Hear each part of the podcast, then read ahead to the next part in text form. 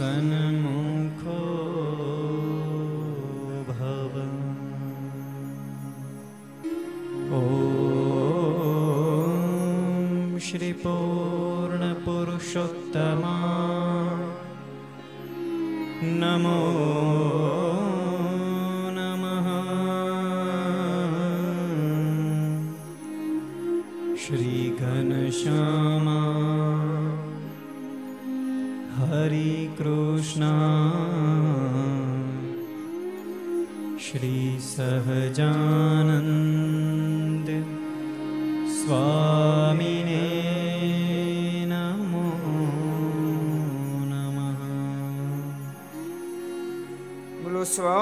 સ્વામિનારાયણ ભગવાનની જય હરે કૃષ્ણ મહારાજની જય રાધારમણ દેવની જય લક્ષ્મી નારાયણ દેવની જય હરિ નારાયણ દેવની જય ગોપીનાથજી મહારાજ શ્રી મદન મોહનજી મહારાજ શ્રી બાલકૃષ્ણ લાલ કી શ્રી. રામચંદ્ર ભગવાન કી કાષ્ટભંજન દેવની જય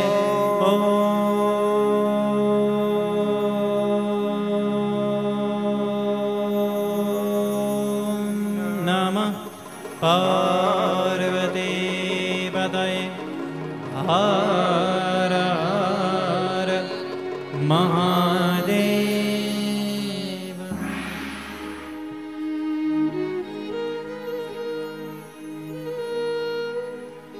श्रूय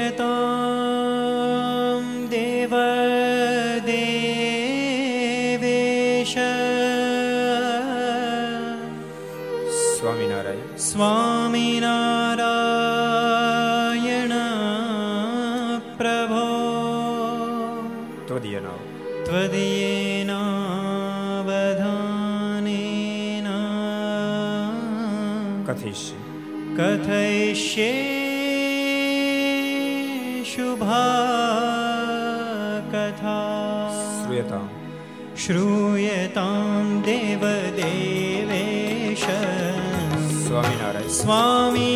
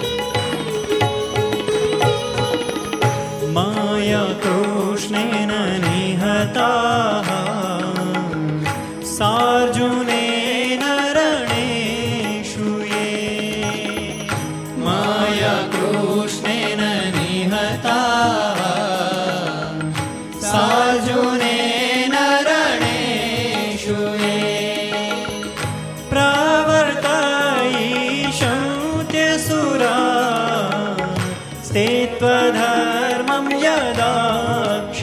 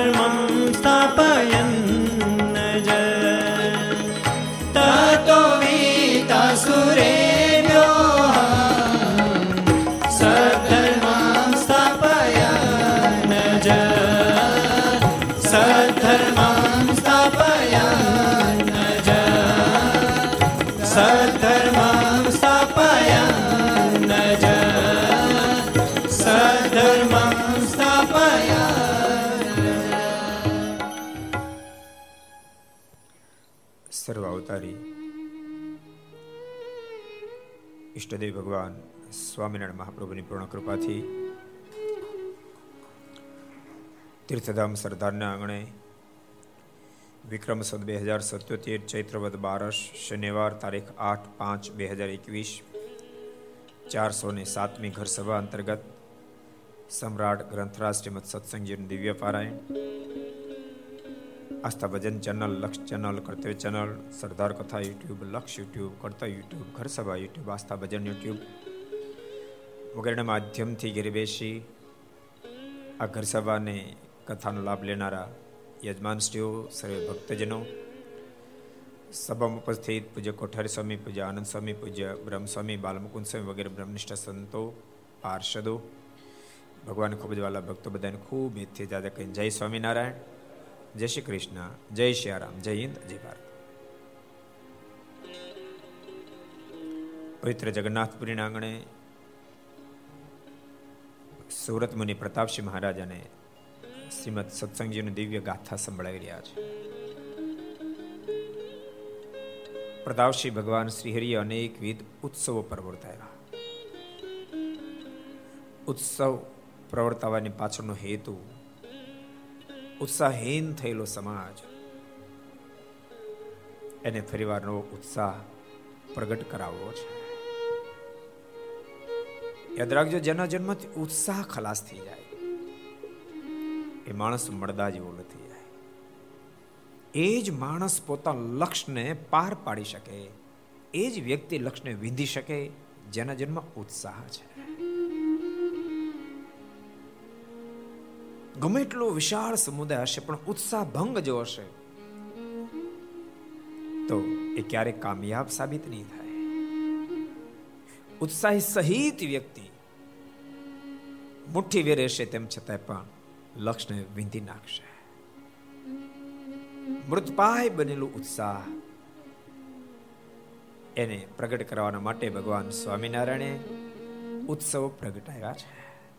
ઉત્સવની પરંપરા ચાલુ કરી છે. ઉત્સવની પરંપરા હિન્દુ ધર્મમાં હતી જ. એ લુપ્તપ્રાય કોઈ જગ્યાએ બની છે. કોઈ જગ્યાએ દોષયુક્ત બની છે. એ દોષનું નિવારણ કરી ફરીવાર ઉત્સવનું પ્રસ્થાપન કરવાના માટે ભગવાન શ્રી વિવિધ પ્રકારના ઉત્સવો કરી રહ્યા છે. આ ધરતી પર ભગવાન નરનારાયણનું પ્રાગટ્ય થયું. એ પ્રાગટ્ય ઉત્સવ ઉજવવાના માટે ભગવાન શ્રી હરિ સ્વયં વડતાલ પધાર્યા છે. ધામધૂમીથી પ્રાગટ્ય મહોત્સવ ઉજવ્યો છે. ભારત વર્ષની જનતા સદૈવને માટે ભગવાન નર નારાયણની ઋણી રહેનારી છે.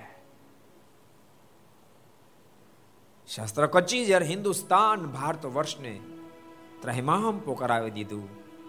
દેવતાઓ પણ જ્યારે કાપી ગયા ત્યારે શસ્ત્ર કચીને મારવા માટે એકા મૂર્તિ દીધા ભાતે નર નારાયણ આવી હતી. એક એવા ભગવાન બે રૂપને ધારણ કરી, શસ્ત્ર કચીનો પરાજય કરી અને પરાસ્ત કરી. ભગવાને આપણે બધાને સુખિયા કર્યા છે. પ્રતાપસિંહ અતિ ઉત્સાહથી ભગવાન શ્રી હરિએ પ્રાગટ્ય મહોત્સવ ઉજવ્યો છે. જ્ઞાન બાગમાં હજારો સંતો ભક્તોને ખૂબ રંગે રમાડ્યા છે. ભગવાન શ્રી હરિ એક એકના જન્મમાં રંગ પૂરવા માગે છે, ઉત્સાહ પૂરવા માગે છે. રંગની તો જાણે કીચડ જામી ગઈ. હજારો સંતો ભક્તો ખૂબ રેમ્યા ત્યારબાદ ગોમતીમાં સ્નાન કરવા માટે આવ્યા છે. પ્રેમથી મહારાજે સ્નાન કરાવડાયું બધાને એમાં પણ ખૂબ આનંદ કર્યો છે. ગોમતીનું જળ પણ લાલ ઘૂમ થયું છે. પ્રતાપસિંહ સ્નાન વિધિ પૂર્ણ કરતાની સાથે જ ભગવાન શ્રી હરિએ ગોમતીના કિનારા પર અદ્ભુત સભા રચી છે. બોલતા નહીં. માત્ર ભગવાન શ્રી હરિએ રંગે રમાડ્યા નથી, માત્ર શાક ખવડાવ્યું નથી. ઉત્સવની સાથે કથાને રાખી, રાખીને રાખી. બોલતા નહીં. જ્યાંથી કથા જતી રહી, ત્યાંથી તમામ ગુણો વિદાય લઈ લેતા હોય છે. કથા જ સત્સંગનો પાયો છે, વેહલાલજી મહારાજ કહે છે. સતસંગનો કૃષ્ણ કથા જપાયો સતસંગનો કૃષ્ણ કથા જપાયો સતસંગનો કૃષ્ણ કથા જપાયો સતસંગનો કૃષ્ણ કથા જપાયો જો તે કદાપી ન બળો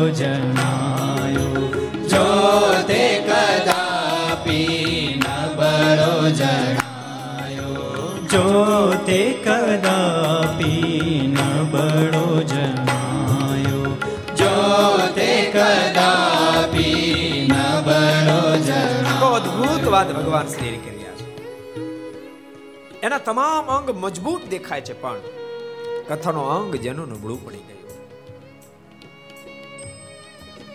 બહુ અદભુત વાત આગળ ભાઈ તો શું થશે?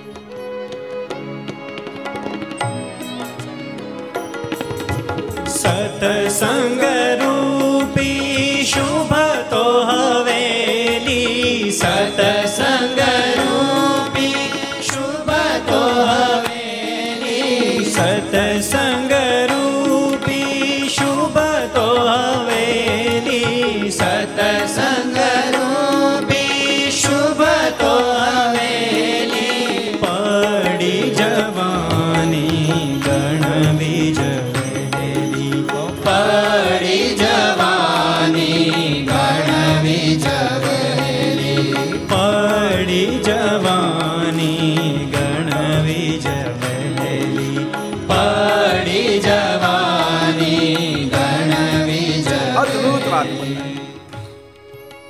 જીવનમાંથી કથા જતી રહેશે. સત્સંગ રૂપી જે હવેલી છે, જેમાં ઘણી દિવ્યતા દેખાય છે. બહુ ભવ્ય દેખાય છે. પણ કથા જેનો બેજ નથી. એ હવેલી દિવ્ય, ભવ્ય દેખાતી હોવા છતાંય પણ એ ધરતી કંપનો આંચકો સહન નહીં કરી શકે, ધરાશયી થશે. એમ કથા વાર્તાનું જેનું અંગ નહીં હોય કથા વાર્તાથી જેને જીવનને ઘડ્યું નહીં હોય, એના જન્મમાં જરાક દેશકાળ આવશે તો સત્સંગમાં પણ ધરાશયી થઈ જશે.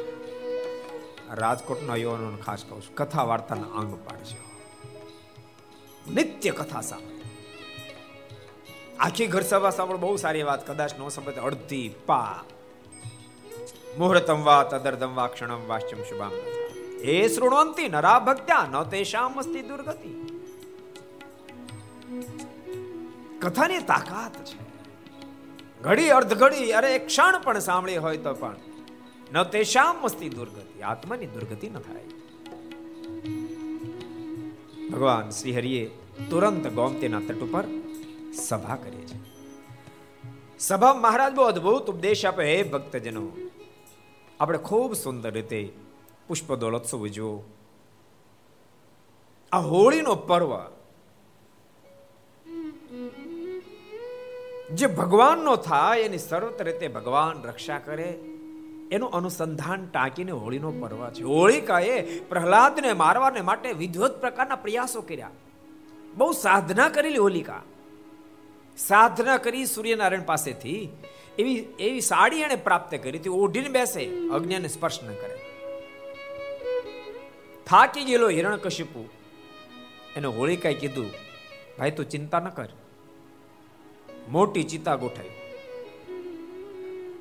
અને ચિતામાં હું પ્રહલાદને ખોળામાં લઈને બેસી જઈશ, મારી આ સાડીને ઓઢી લઈશ, તું નીચે અગ્નિ પેટાવજે, નગારા ઢોલ દૂધુપી વગાડજે, અને બગડાટી જ્યારે બોલે, અગ્નિ લાગે ત્યારે હું પ્રહલાદને મારા ખોળામાંથી બહાર કાઢી નાખીશ. હું સાડીને ઓઢી જાયશ હું નહીં બળું પ્રહલાદ મરી જશે. હિરણ્ય કશ્યપ બહુ રાજી થયો. આખો કાર્યક્રમ માસ્ટર પ્લાન ગોઠવી દીધો. વિશાળ ચિતા ગોઠવાડી જેટલા રાજમાં નગારા, ઢોલ, દૂધવી, શરણાઈવાળા જેટલા સંગીતકાર હતા, બધાને આમંત્રણ. સ્વયં તું પણ ખરો.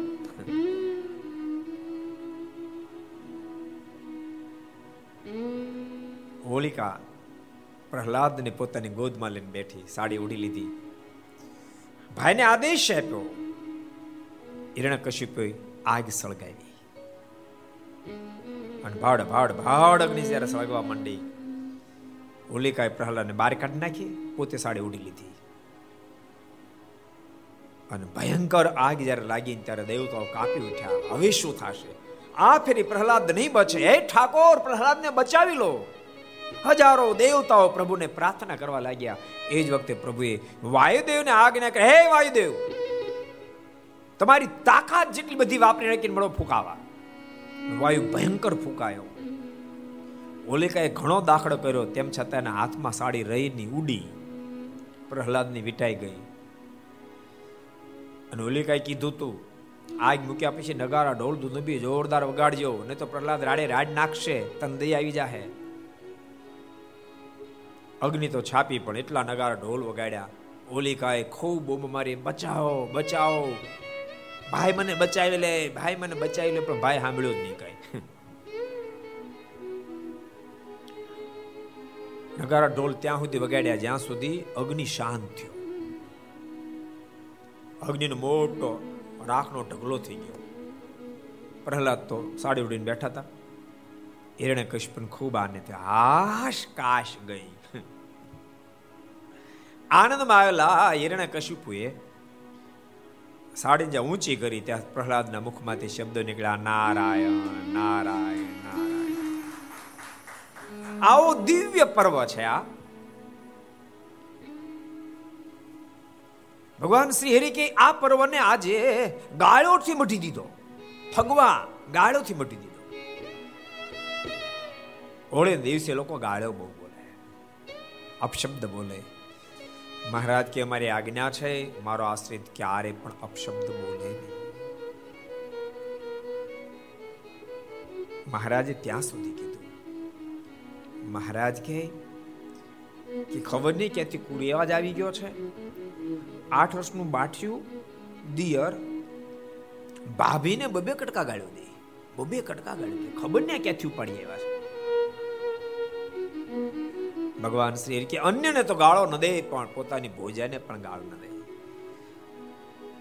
ભગવાન શ્રી બહુ સરસ બોલ્યા છે. ભક્તજનો, મોટો ભાઈ એ પિતાને સ્થાને છે અને ભાભી એ માને સ્થાને છે. જેટલી પિતાની મર્યાદા રાખવી જોઈએ, એટલી વડીલ ભાઈની મર્યાદા રાખવી જોઈએ. જેટલી માની મર્યાદા રાખો, એટલી ભોજાઈની મર્યાદા રાખો. અમે આદેશ આજ્ઞા કરીએ છીએ, આજ પછી ક્યારે પણ આવા ફગવા બોલવાની, આવી ગાળો બોલવી નહીં. અને ભક્તજનો, મહારાજ કીધું વાત પતી એમ નહીં. ભક્તો એ મારાના વચનોને માથા હાટે સાચવા, માથા સાથે સાચવા. યાદ કરો પીઠવાજાળનો પ્રસંગ? કૃષ્ણ લુહાર લુહાર જ્ઞાતિમાં જન્મેલા કરશન ભક્તરાજ. એને સત્સંગ થયો. અને આ હોળી દિવસ આવ્યો.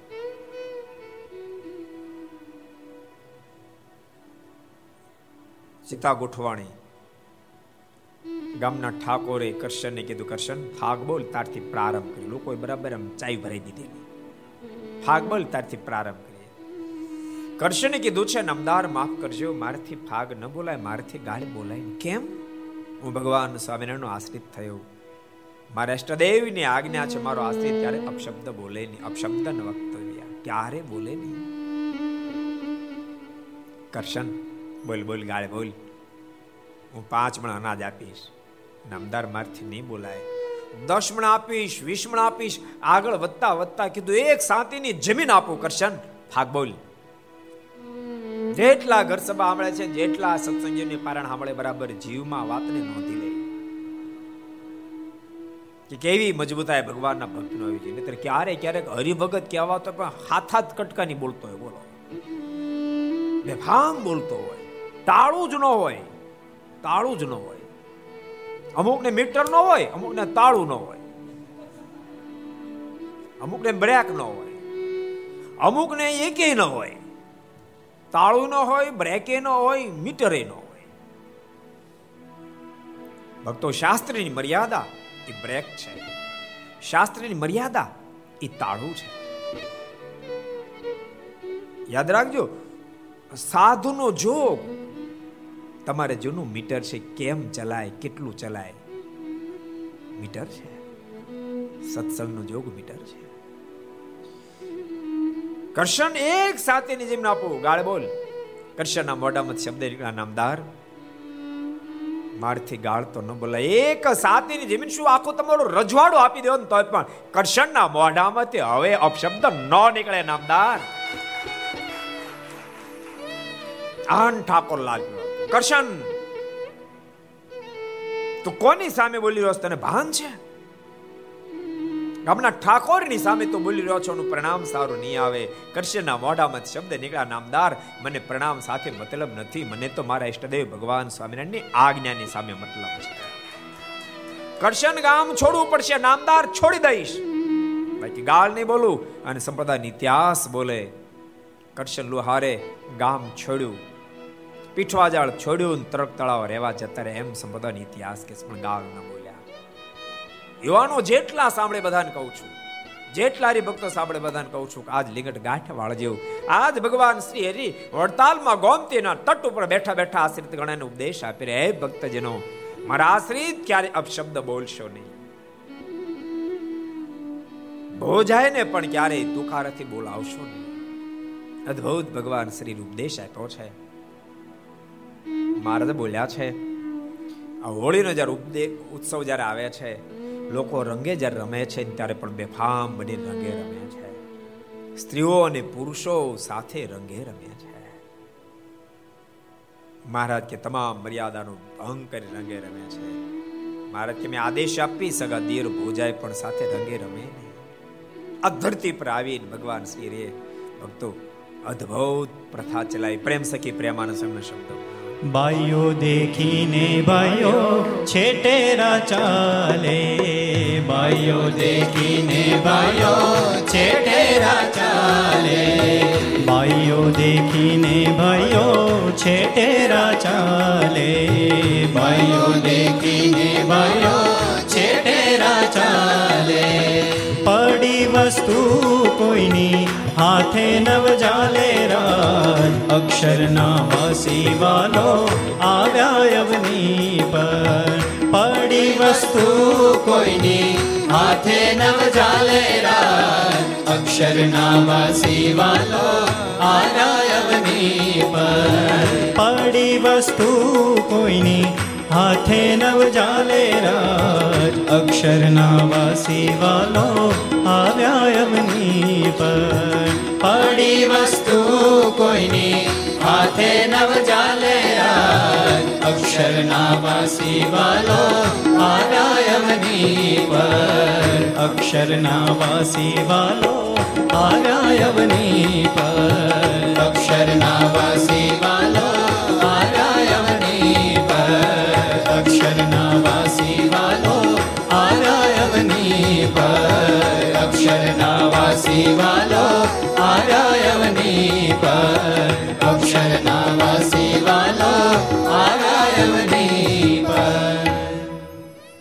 અક્ષરધામાધિપતિ પુરુષોત્તમ નારાયણ ધરતી પર આવી અદ્ભુત પ્રથા ચલાવી બાયો દેખીને ભાઈઓ છેટે રા ચાલે રાજ જેટલા ભગવાન શ્રીના આશ્રિત કહેવાતા હોય બધાને અનુરોધ કરું છું ગ્રસ્ત હોવા છતાંય પણ પર નારી સાથે એક લેશ માત્ર સંબંધ બાંધશો. એક પરણિત નારી એ જ મારી પત્ની, બાકી દુનિયાની તમામ નારી મારા માટે મા બેન દીકરી સમાન છે, નક્કી કરશો. રસ્તે જાતાય પણ તમારી દ્રષ્ટિને પૂર્ણ કાબુમાં રાખશો. કપાળમાં તિલક ચાંદલો હોય ને ગમે ત્યાં દ્રષ્ટિ ફેરવતા ફેરવતા ચાલતા હોય, એ આપણા માટે શોભાસ્પદ નથી. અદ્ભુત ભગવાન શ્રી ઉપદેશ આપી રહ્યા છે. સુરત મુનિ કે પ્રતાપશે હજારો ભક્તજનો હાથ જોડ્યા કૃપાનાથ, આપનો જેમ આદેશ આજ્ઞા છે, એમ જ અમે કરશું.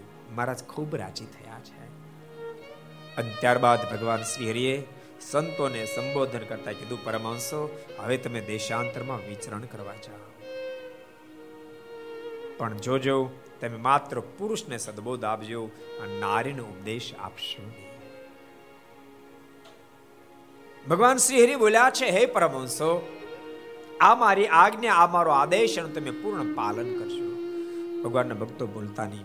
ફરીને યાદ અપાવો, આ જગ્યાએ સ્ત્રી ભક્તો સાથે ઘૃણા નથી. જેમ ભગવાન સ્વામિનારાયણે પુરુષમાંથી ત્યાગાશ્રમ જેણે સ્વીકાર્યો અને સાધુ થયા, એને આજ્ઞા, આદેશ આપ્યો, તમે નારીની આગળ વાત નહીં કરશો. એમ.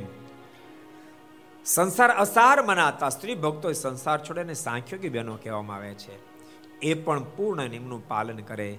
જેમ સંતો સ્ત્રી ભક્તોનો ટચ ન કરે અને અજાણા જો સ્પર્શ થઈ જાય તો ઉપવાસ કરે. એમ એ સાંખ્યોગી બહેનો પણ પુરુષનો સ્પર્શ થઈ તો ઉપવાસ કરે. સમય સંપ્રદાયમાં ન્યાય પૂર્ણ બધાને અપાયો છે. અહીંયા તો ભક્તો જીવન શુદ્ધિ માટે ભગવાન શ્રી બધા આદેશો આપી રહ્યા છે. ભગવાન શ્રી હરિએ બહુ જગ્યાએ, કારણ કે સ્ત્રી ભક્તો હૃદય સહજ પ્રેમનું હૃદય છે. એને સાધુ પ્રત્યે અહોભાવ હશે, પણ એ અતિ નિકટ અહોભાવ ક્યારે કામમાં પલટા જશે તો જીવન કલંકિત બની જશે. માટે મહારાજ કે, હે પરમહંસો, તમે સ્ત્રી ભક્તોની સાથે વાતચીત નહીં કરશો. મહારાજે બહુ અદ્ભુત આદેશ પછી મહારાજ બહુ જ પધારેલા. અને એક મહાત્મા બેઠેલા ચારે બાજુ સ્ત્રી ભક્ત વિટળાઈ બેઠેલા. આ ઘટના જોતાની સાથે મહારાજના મુખમાં જ શબ્દ નીકળ્યા. સંતો કરો ચિત વિશે વિચાર. સંતો કરો ચિત વિશે વિચાર.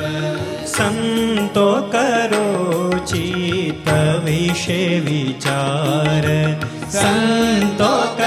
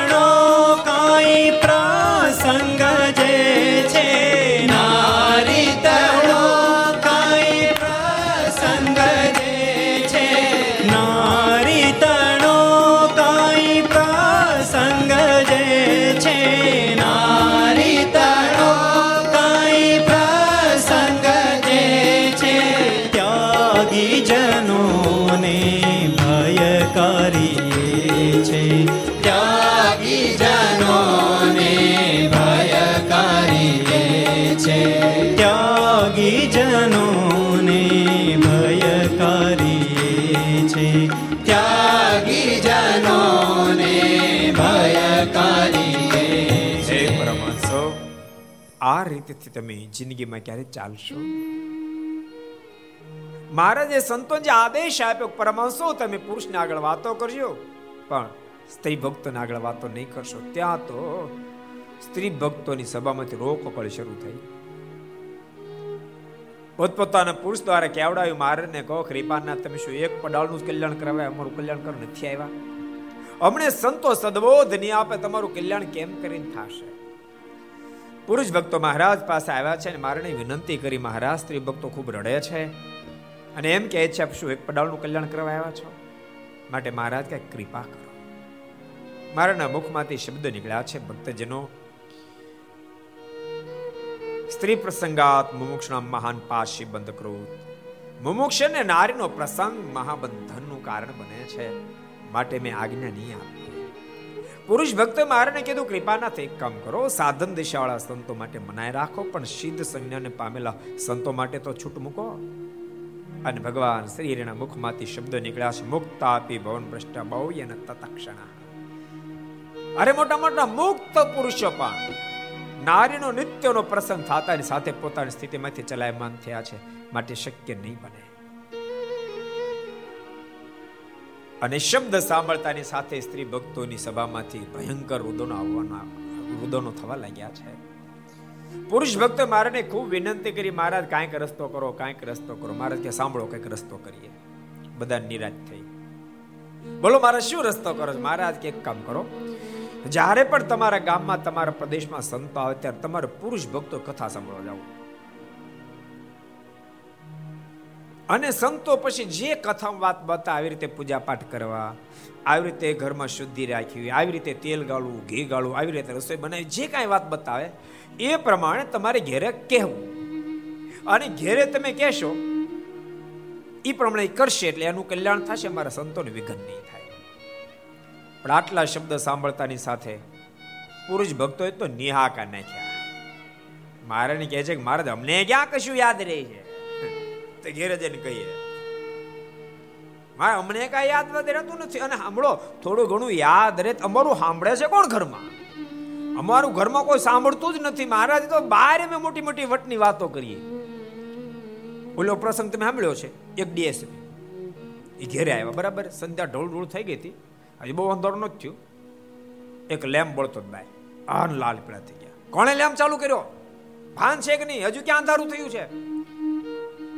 અને લાઇટ બિલ કેટલો ખબર છે? અને યુનિટનો ભાવ તો પૂછો, કમાવા જાવ તો ખબર પડે. તું આ પુઆ મેળો થવા. ડીએસપી.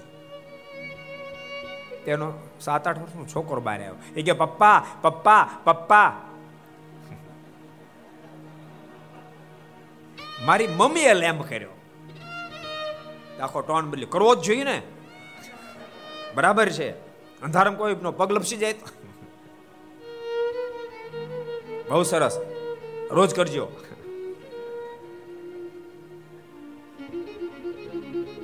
એટલે પુરુષ ભક્તો બિચાર નિખાલસ પણ કીધું. મહારાજને કે કૃપાના તમે કહો છો, પણ અમારું ઘરમાં સાંભળે જ કોણ?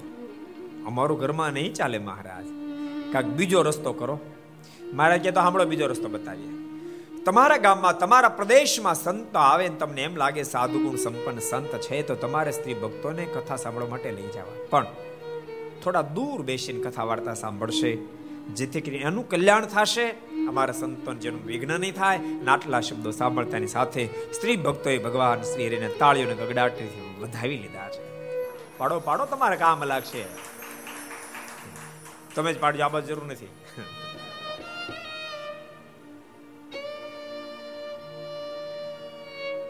સુરત મને કે પ્રતાપસિંહ સ્ત્રી ભક્તો ખૂબ રાજી થયા છે. મહારાજે વડતાલથી વિદાય લેવા માટેની તૈયારી કરી, જોબન પગી વગેરે મારની વિનંતી કરી, કૃપાનાથ. હવે ફાગણ વધતો શરૂ થઈ ગઈ છે. માલિક, અમારી બહુ બધાની ઈચ્છા છે કે આપનો જન્મોત્સવ મારે ભવ્યતાથી વડતાલમાં ઉજવવો છે. માટે આપ ચૈત્ર સુધી, નવમી સુધી રોકાઓ. ભક્તોના પ્રેમને જોઈને ભગવાન શ્રી હરિ રોકાયા છે. અને પ્રતાપસિંહ સંવંત અઢારસો પંચોતેરના ચૈત્ર સુધી નવમીનો ભવ્યતાથી ભવ્ય ભગવાન શ્રીનો જન્મોત્સવ ઉજવ્યો છે.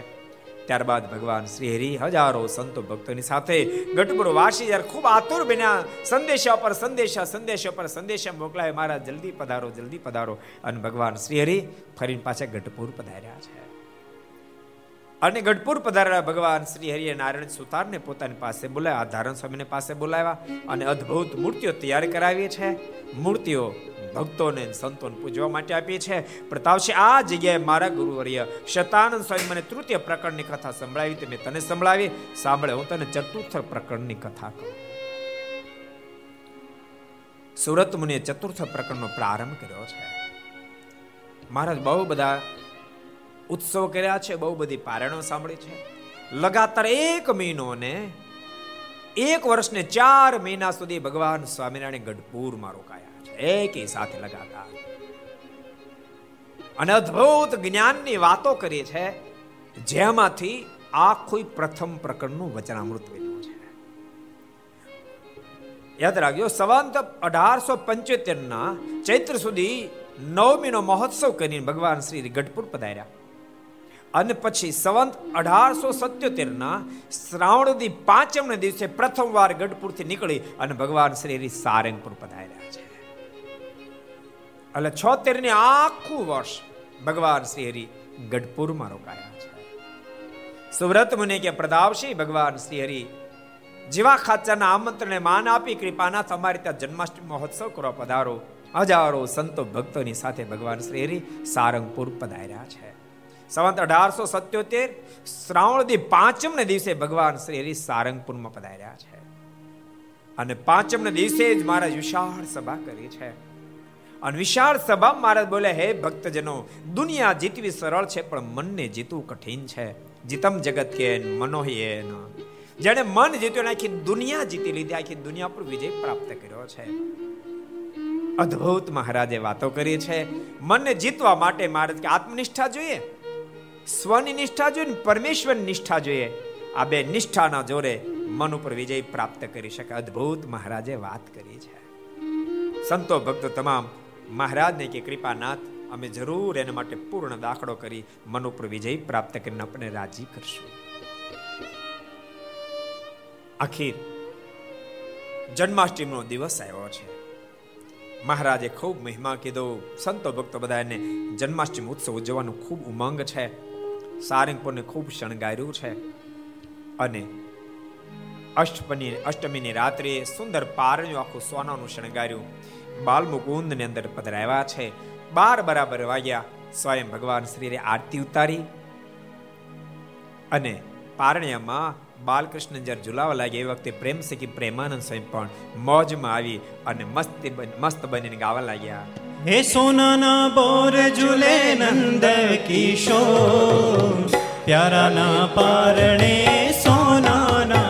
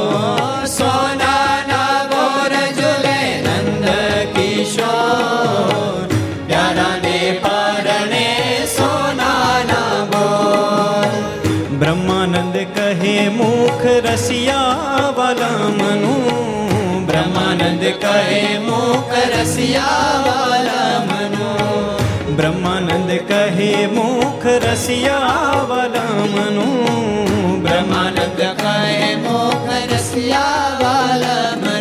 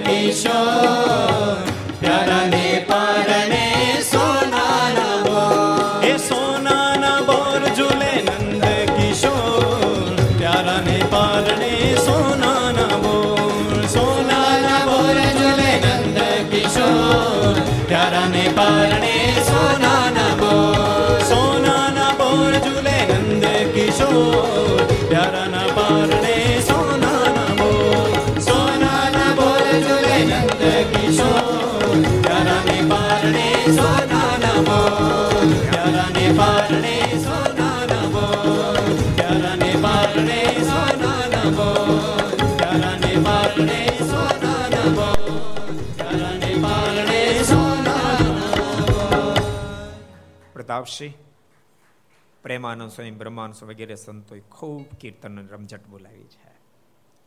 મહારાજ પણ કીર્તન ભક્તિમાં ભળી ગયા, પણ એક કલાક, બે કલાક જ્યાં થઈ, પારણ્યમાં થોડી વાર બાલકૃષ્ણ દેખાય, થોડી વાર ભગવાન શ્રીની દેખાય, થોડી વાર બાલકૃષ્ણ દેખાય, થોડી વાર ભગવાન શ્રીની દેખાય. અદ્ભુત મહારાજે પ્રતાપ જણાવ્યો છે. એમાં કેટલાય નવા મુમુક્ષ આવેલા અને પૂર્ણ નિશ્ચય થઈ ચુક્યો. સુરત મુનિ કે પ્રતાપસિંહ ભગવાન શ્રી સારંગપુર ખૂબ રોકાયા છે. પણ અહીંયા રહેતા થકા મહારાજ અદભુત જ્ઞાન નિરૂપણ મહારાજ બહુ અદભુત અદભુત વાતો કરી છે.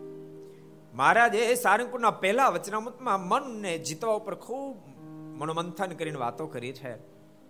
તો સારંગપુરના બીજા વચનામૃતમાં ભગવાન શ્રી બોલ્યા છે કે ભગવાનમાં પ્રેમ થવા માટે શું મહત્વની ચીજ છે? ભગવાનમાં અઢળક પ્રીતિ કેમ થાય? અઢળક પ્રીતિ થવા માટે ઘણા બધા વ્યવધાનો છે. રૂપથી પ્રીતિ થઈ શકે, કામથી થાય, લોભથી થાય, સ્વાર્થથી થાય ને ગુણથી થાય. પણ મહારાજ કે રૂપથી પ્રીતિ થાય કુરૂપણો આવે તો પ્રીતિ તૂટી જાય. કામથી, લોભથી, સ્વાર્થથી પ્રીતિ થયો, એ પણ કાયમ ન ટકે. પણ પરમાત્મા ગુણ વિચારી કેવા ગુણ? અબજો બ્રહ્માંડના માલિક સ્વયં પરમેશ્વર પોતે છે અનેક પ્રકારની પરમાત્માની મહત્તાનો વિચાર કર્યા પછી મહિમા સમજી જો પ્રીતિ કરી હોય, તો એ પ્રીતિ કોઈ કાળે ટાળે ને અદ્ભુત વાત મારે બતાવી છે. સારંગપુરના ત્રીજા વચનામૃતમાં પણ મહારાજ બહુ અદ્ભુત અદ્ભુત વાતો કરી છે. મહારાજ બોલ્યા છે, હે ભક્તજનો, તમે માનસી પૂજા કરો કે પ્રત્યક્ષ પૂજા કરો? માનો કોઈ ગરીબ માણસો એના મનમાં સંકલ્પ થાય કે હું તો ગરીબ માણસ છું. મારે ભગવાનનું પૂજન કરવું, પણ કેમ કરવું મારે ગુલાબના જાડા જાડા હાર પ્રભુને માટે અર્પણ કરો, પણ ક્યાંથી કરવું હું તો ગરીબ છું. તો મહારાજ કે, ટેન્શનમાં ન આવું. ટેન્શનમાં ન આવું. મહારાજ કે, હું પદાર્થ નથી જોતો, હું તો ભાવ જોઉં છું. ગરીબ ભક્ત ભાવથી પુષ્પ અર્પણ કરે, અરે કદાચ તુલસી પત્ર અર્પણ કરશે, તો પણ એને પ્રેમથી સ્વીકાર કરી લઈશ. અને ભક્તો, ઇતિહાસ જોવા મળે છે? કે ભાવથી કોઈ વસ્તુ અર્પણ કરી તો પરમાત્મા સ્વીકાર્ય કરી છે જીવન ભગતે મઠનો રોટલો આપ્યો હતો, મઠનો રોટલો જેતલપુરમાં. બીજા બધા મિષ્ટ ભોજન આપતા હતા. પણ જીવન ભગતે મઠનો રોટલો આપ્યો ભાવથી આપ્યો, તો ભગવાન શ્રી હરિએ તમામ મિષ્ટ ભોજનનો ત્યાગ કરી અને બાપ મઠનો રોટલો પ્રભુએ ખાધો. દરબારો બધા ગોથા ખાઈ ગયા. કે આ બાપ મઠના રોટલાથી રાજી થાય આપણને ક્યાં ખબર છે? આપણે તૂટી મેરે એક દી મોહનથાળ ને એક દી બરફી ને એક દી પેંડા ને એક દી આ ને એક દી તે. બીજી દી બધા ગાડા ભરી ભરી મઠના રોટલા લાવ્યા. મહારાજ ક્યાં શું લાવ્યો ભક્તો? મહારાજ કે આપ મઠના રોટલા બહુ રાજી થશો એટલે મઠના રોટલા લાવ્યા. મહારાજ કે આને છે ને તળાવમાં નાખો માછલાઈ નહીં ખાય. અમે મઠના રોટલાથી નહોતા રાજી થયા. અમે તો જીવન ભગતના પ્રેમથી રાજી થયા, ભાવથી રાજી થયા. બત્રીસ પ્રકારના દુર્યોધનના મિષ્ટ મિષ્ટ મેવાનો ત્યાગ કરી ભગવાન દ્વારકેધીશે ખાય વિદુર ઘર ભાજી વિદુર ઘેર ભાજી ખાધી છે. પ્રભુ પ્રેમને આધીન છે. ભાઈ શબરી એને ત્યાં મહેલનો તો એક કુટિયામાં રહેતી પણ પ્રભુ સાથેનો પ્રેમ અગાધ હતો. ગુરુ મતંગ મહર્ષિએ કહ્યું તો બેટા, સાંભળ, હું તને રામ નામ આપું છું, આ નામને રડતી રહેજે. તારે રામને શોધવા નહીં જવું પડે, પણ રામ શોધતા શોધતા તારી પાસે આવશે. અને શબરીએ વચન ઉપર વિશ્વાસ રાખી, અખંડ રામ નામ રટતી રહી. પ્રભુ, આજ આવે તો જમવા શું આપીશ? મારે આ આશ્રમમાં તો કાંઈ નથી એટલા માટે. બોરા કોઠા બોરા વીણી લાવે. બોર પણ ખાટા ના આવી જાય એટલા માટે બોરને ચાંખીને લઈ આવે. રખે ખાટા બોર ના આવે. બોરડીમાંનો એક બોર, એમાં અલગ અલગ મંતવ્ય છે. કોઈ એમ કહે છે, બોરનું એક બોર ચાખે. એટલે ખબર પડે કે આખી બોરડ કેવી છે, પછી વીણતી. પણ હું તો એમ કહું કદાચ, એ બોરને ચાખ્યા હોય ને, તો ભૂલતા નહીં. પરમાત્માને બાત નથી, ભક્તનો ભાવ હોય. તો મધુમંગલના મોઢામાંથી છાશના રગેડા ઉતરતા હોય. ભગવાન. કૃષ્ણ નારાયણે એ મોઢામાંથી રગેડા ઉતરતા એને જીભે કઈ ચાંટ્યા છે, એમ બાપ, ભાગવત કહે છે. ભક્તનો ભાવ જુએ છે.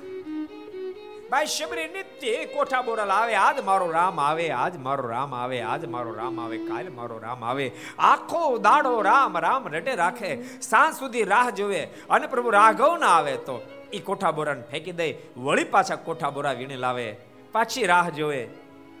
એમાં એક દાડો એની શ્રદ્ધાનો વિશ્વાસ સફળ થયો. કોઠા બોરા પોતાની કુટીરમાં મૂકીને રાહ જોતી, ત્યાં કોઈ દોડતા આવ્યું ભાઈ શબરી, જે રામની તું રાહ જોતી તે રામ આવી ગયા. ભાઈ શબરી દોટ મૂકી. આંખોના આંસુથી પ્રભુના પગને ભીજવી દીધા.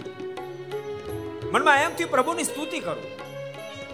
કેહી બીજી સ્તુતિ કરું તિહારી અધમ जाति મેં જડમતી ભારી के બીદી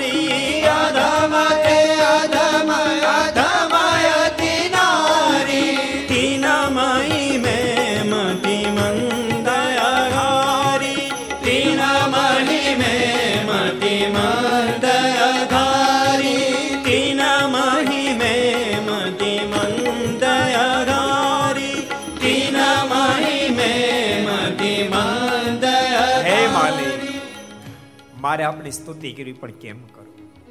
કેહી બીધી અસ્તુતિ કરું તિહારી અધમ જાતિ મેં જડમતી ભારી. હું તો અધમ જ્ઞાતિમાં જન્મી છું. મારી મતિ, મારી બુદ્ધિ જડતાને વરેલી છે. અધમ તે અધમ અધમ હતી નારી. દુનિયામાં ઘણા બધા પાપી, અધર્મી પતિત હશે. પણ મારા જેટલું કોઈ અધમ નહીં હોય. તિન મહિમે મતી મંદ અગારી. એમાંય પાછી મારી બુદ્ધિ પાપથી ઘેરાયેલી છે. બળતા શબરીની આંખોમાંથી આંસુડોની ધારાઓ થઈ છે. શબરીની આંખોના આંસુએ પ્રભુ રાઘવને રડાવ્યા છે.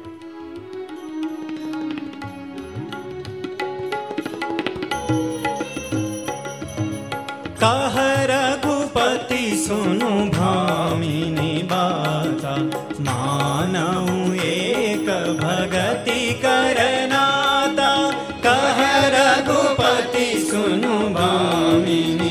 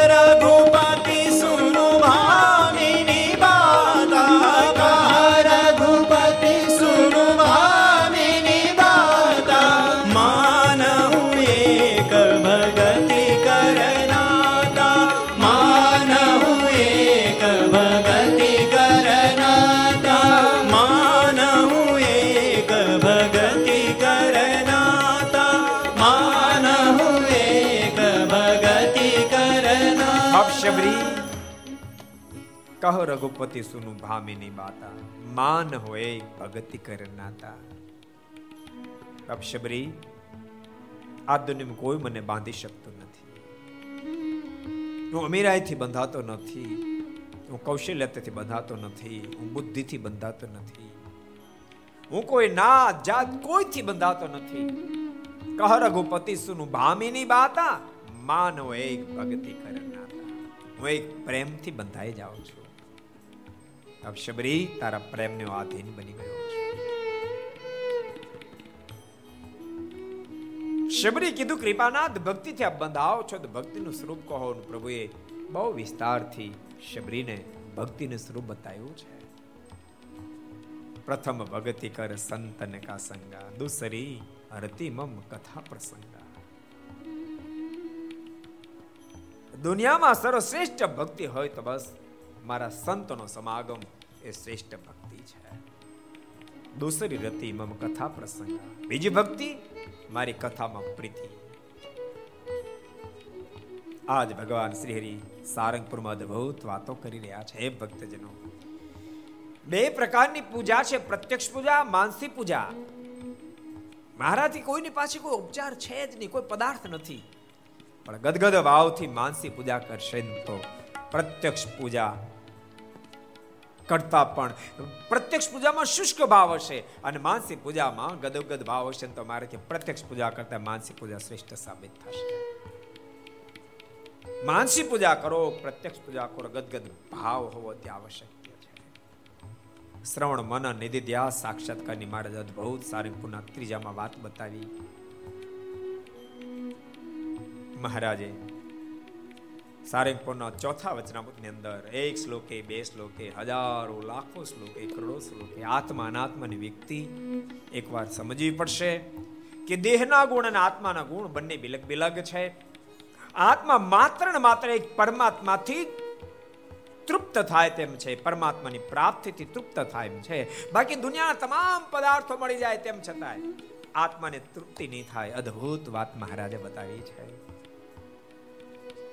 સારંગપુરના પાંચમા વચનામૃતમાં ભગવાન શ્રી હરિ કે ગમે તેવી વાસના હોય પણ શાસ્ત્રો કે સંતોના વચનમાં પૂર્ણ દ્રઢ શ્રદ્ધા પ્રગટે. હરિન હરિજનના વચનમાં વિશ્વાસ બેસી જાય. ભગવાનમાં પ્રીતિ જો બની આવે અને ભગવાનનો મહાત્મય જો સમજાઈ જાય. તો મારે કે જીવાત્મા નિર્વાસ નીકળી. એમાં ત્રણ કદાચ ઓછા હોય, પણ એક મહિમા સમજાય તો બાકીના ત્રણ આવી જાય છે. અદ્ભુત મહારાજે. પાંચમા વચરામૃતમાં વાત બતાવી, છઠ્ઠા વચરામૃતમાં મહારાજ વાત બતાવી. એક એક અવસ્થા, બીજી બબે અવસ્થા છે. જાગ્રતમાં સ્વપ્ન અને સુષુપ્તિ છે. સ્વપ્નમાં જાગ્રત અને સુષુપ્તિ છે. સુષુપ્તિમાં જાગ્રત અને સ્વપ્ન અવસ્થા છે. બહુ વિસ્તારથી મારે બધી વાતો બતાવી છે. મારે કે એક એક અવસ્થા બીજી બબે અવસ્થા છે જાગ્રતમાં સ્વપ્ન છે ને સુષુપ્તિ છે? જાગ્રત કોને કહેવાય? યાદ રાખજો, ભગવાન સ્વામિનારાયણ જાગ્રત કોને કહે છે? ભગવાન શ્રી કે સંપૂર્ણ સાવધાન બની પોતાના મોક્ષને માટે જતન કરતો રહે અને જીવન જીવતો રહે ને જાગ્રત કહેવામાં આવે છે. જાગ્રતમાં સ્વપ્ન શું? જાગતો હોવા છતાંય પણ મોક્ષના પથમાં ગાફલ પ્રમાણે વર્તે. થોડું ઘણું જતન કરે, થાય નતર નોય કરે. એ જાગ્રતમાં સ્વપ્ન અવસ્થા છે. જાગ્રતમાં સુષુપ્તિ શું? મોક્ષ માટે એક લેશ માત્ર વિચારતો નથી. બેફામ જીવન જીવી રહ્યો છે. ઠીક પડે ખાય, ઠીક પડે પીવે, ઠીક પડે જોવે, ઠીક પડે સાંભળે. કહેવાય માણસ, કલેવર માણસનું છે પણ જીવન પશુ તુલ્ય બની ચૂક્યું છે. એને જાગ્રતમાં સુષુપ્તિ કહેવામાં આવે છે. ભલે હાલતો ચાલતો ખાતો પીતો હોવા છતાંય પણ એ સુષુપ્તિમાં છે. સમજાઈ ગયું? જાગ્રત કોને કહેવાય? સંપૂર્ણ મોક્ષમાં જતન કરતો કરતો આગળ વધે એને જાગ્રત કહેવાય. જાગ્રતમાં સ્વપ્ન ક્યારેક ખરખું કરે ક્યારેક ન કરે, ગાફલ પણ હાલે રાખે. ક્યારેક પૂજા કરે ને ક્યારેક છોડી દે પાછો. ક્યારેક મંદિર આવે પાછો અઠવાડિયું ગેપે મારી દે. ક્યારેક માળા કરે ને ક્યારેક ઠામુકી ન કરે. એનું કહેવાય? જાગ્રતમાં સ્વપ્ન અવસ્થા અને શિંગડા પૂછડા વિનાનો પશુ બની જાય. એમાં ખબર પડે? કલેવર માણાનું. પણ શિંગડું પૂછડું એટલે લગાડે, એટલું બાકી જીવન પશુ. એને કહેવાય જાગ્રતમાં સુષુપ્તિ. નહીં કોઈ દાડો મંદિર જવું, નહીં કોઈ પૂજા પાઠ કરો, નહીં કોઈ માળા કરી, નહીં સ્વાધ્યાય કરવો નહીં પોતાના હાથે કોઈ સારું કામ કરવું નહીં કોઈને આંખો આંસુ લૂછવા નહીં કોઈને આતડી ઠારવી. એને કહેવાય જાગ્રતમાં સુષુપ્તિ. સમજાઈ ગયું? તો બીજા ઉપર જઈએ હવે.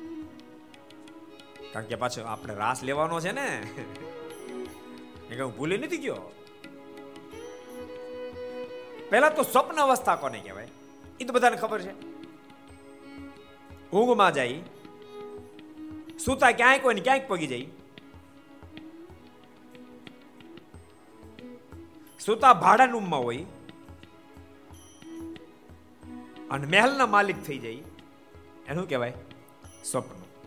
પણ સ્વપ્નમાં પાછી જાગ્રત અવસ્થા હોય સ્વપ્નમાં સુષુપ્તિ અવસ્થા હોય. યાદ રાખો સ્વપ્નમાં જાગ્રત અવસ્થા. આવ્યું તમને સ્વપ્ન પણ સ્વપ્નમાં. તમારો કોઈ મિત્ર એમ કે તમને, હાલ ફરવા આવું છું. તમે એમ કહો મારે યાત્રામાં જવું છે. મારે ફરવા કઈ બાદ ફરવા? તમે દીવ દમણ, ગોવા ફરી આવી. થોડોક પી આવી.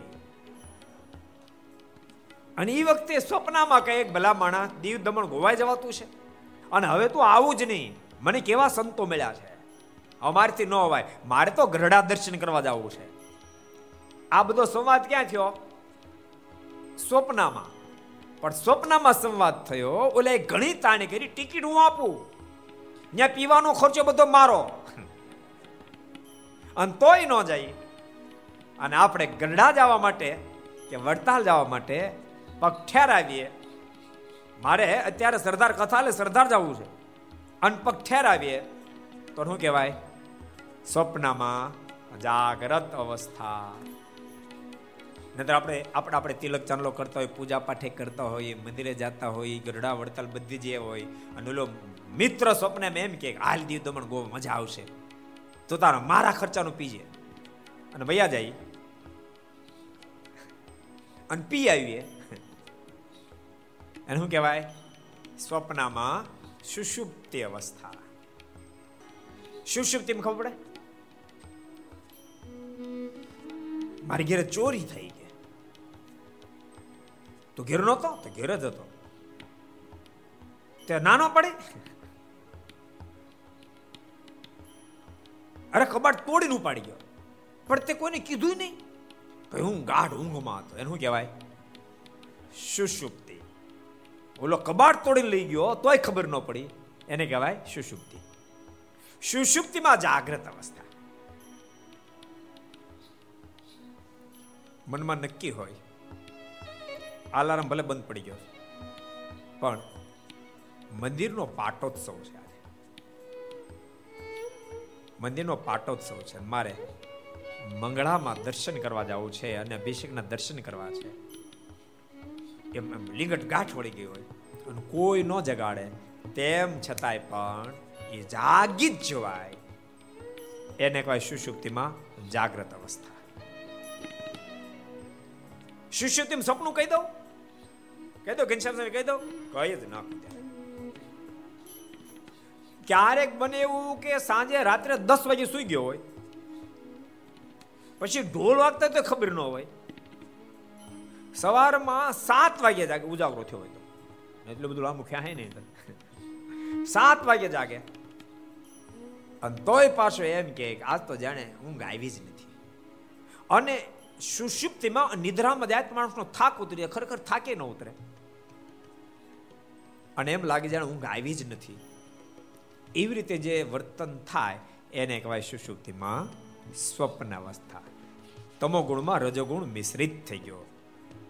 એને કારણે ઘટના એ અદ્ભુત મહારાજે વાતો કરી. ત્યારબાદ સારંગપુરના સાતમા વચ્રમતમાં મહારાજ બહુ અદ્ભુત વાત કરી. મહારાજ કે નિમિક્ષાણ ક્ષેત્ર એક સ્થાન તો છે, પણ અમે તમને બીજું નિમિક્ષાણ દેખાડ્યું. નિમિક્ષાણ નામનું એક સ્થાન છે, પણ બીજું નિમિક્ષાણ બતાવીએ. મહારાજ બહુ અદભુત વાત બતાવી. મહારાજ કે જ્યાં મારા એકાંતિક સંત રહેતો હોય નિમિક્ષારણ ક્ષેત્ર સમજો ત્યાં રહીને કોઈ જપ કરે, તપ કરે, વ્રત કરે, તમામ તત્કાળ ફળશ્રુતિના દેનાર થઈ જાય છે. અદભુત મહારાજે સારંગપુરના સાતમા વાત કરી. ત્યારબાદ મહારાજ સારંગપુરના આઠમા વચનામૃતમાં અદભુત વાત બતાવી. મહારાજ યુગ ધર્મ મહારાજ કે, સત્યુગ કોને કહેશું? સત્યુગ તો વયો ગયો. હજાર વર્ષ પહેલા તો આપણે સત્યુગનો લાભ જ નહીં લેવાનો. આપણા જન્મ સત્યુગ જ નહીં. મારે કે તમારો જન્મ પણ સત્યુગ છે. સાંભળો, સંપૂર્ણ સત્વગુણ વર્તે એનું નામ સત્યુગ છે. માને સંપૂર્ણ સત્વગુણ વર્તે ને તો સત્યુગના લોકો જે મોજ માણતા એ મોજ તમને ઘોર કળે કાળમાં પણ મળે.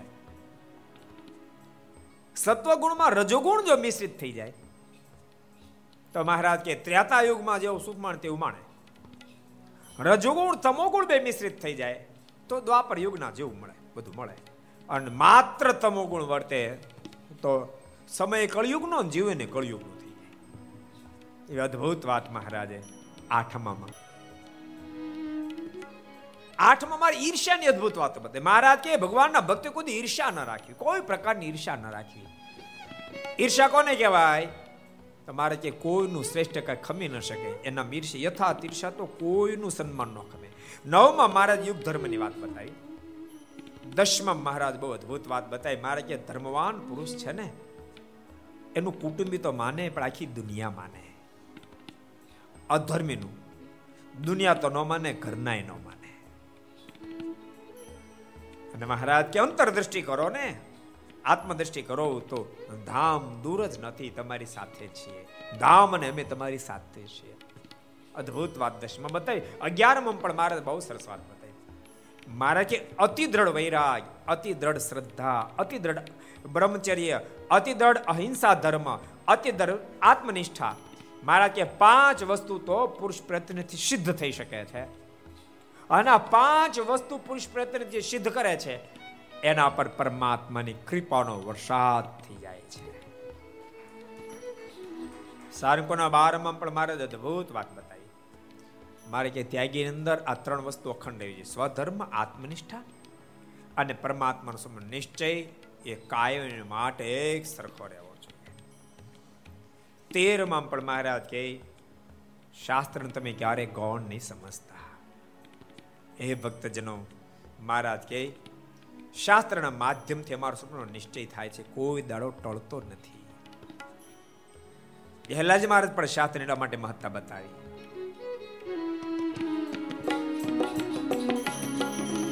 આલોકનો ને પરલોક કેરો આલોકનો ને પરલોક કેરો આલોકનો ને પરલોક આલોકનો ને પરલોક તેરો રસ્તો મળે શાસ્ત્ર વિશે ઘણેરો રસ્તો મળે શાસ્ત્ર વિશે ઘણેરો રસ્તો મળે શાસ્ત્ર વિશે ઘણેરો રસ્તો મળે શાસ્ત્ર વિશે ઘણેરો તે માટે શાસ્ત્રો સુણવાસને તે માટે શાસ્ત્રો સુણવાસને તે માટે શાસ્ત્રો સુણવાસને તે માટે શાસ્ત્રો સુણવાસને શ્રદ્ધા ધરીને મનવાણી શ્રદ્ધા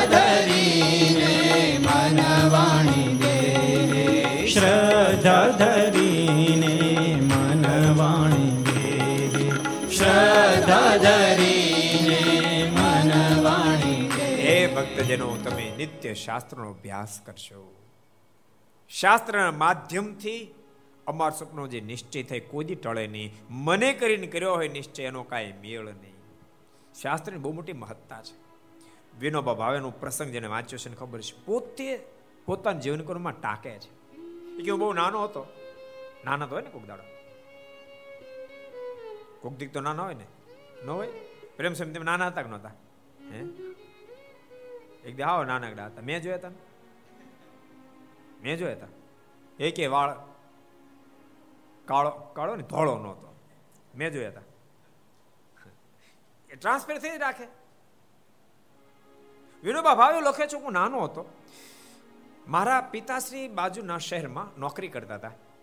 આ રવિવારના દિવસે આવે, ત્યારે કંઈક ભાગ લાવે. જેટલા ઘર સભામણ બધા સાંભળજો. તમારા સંતાનો માટે કેવો ભાગ લવાય. ભાગ લાવે. એમ એક દાડો રવિવારે આવ્યા. મને ખૂબ આનંદ થયો. દોડતો દોડતો મારા પિતાશ્રી પાસે ગયો. પિતાજી, ભાગ ભાગ ભાગ. એને મને બે બોક્સ આપ્યા.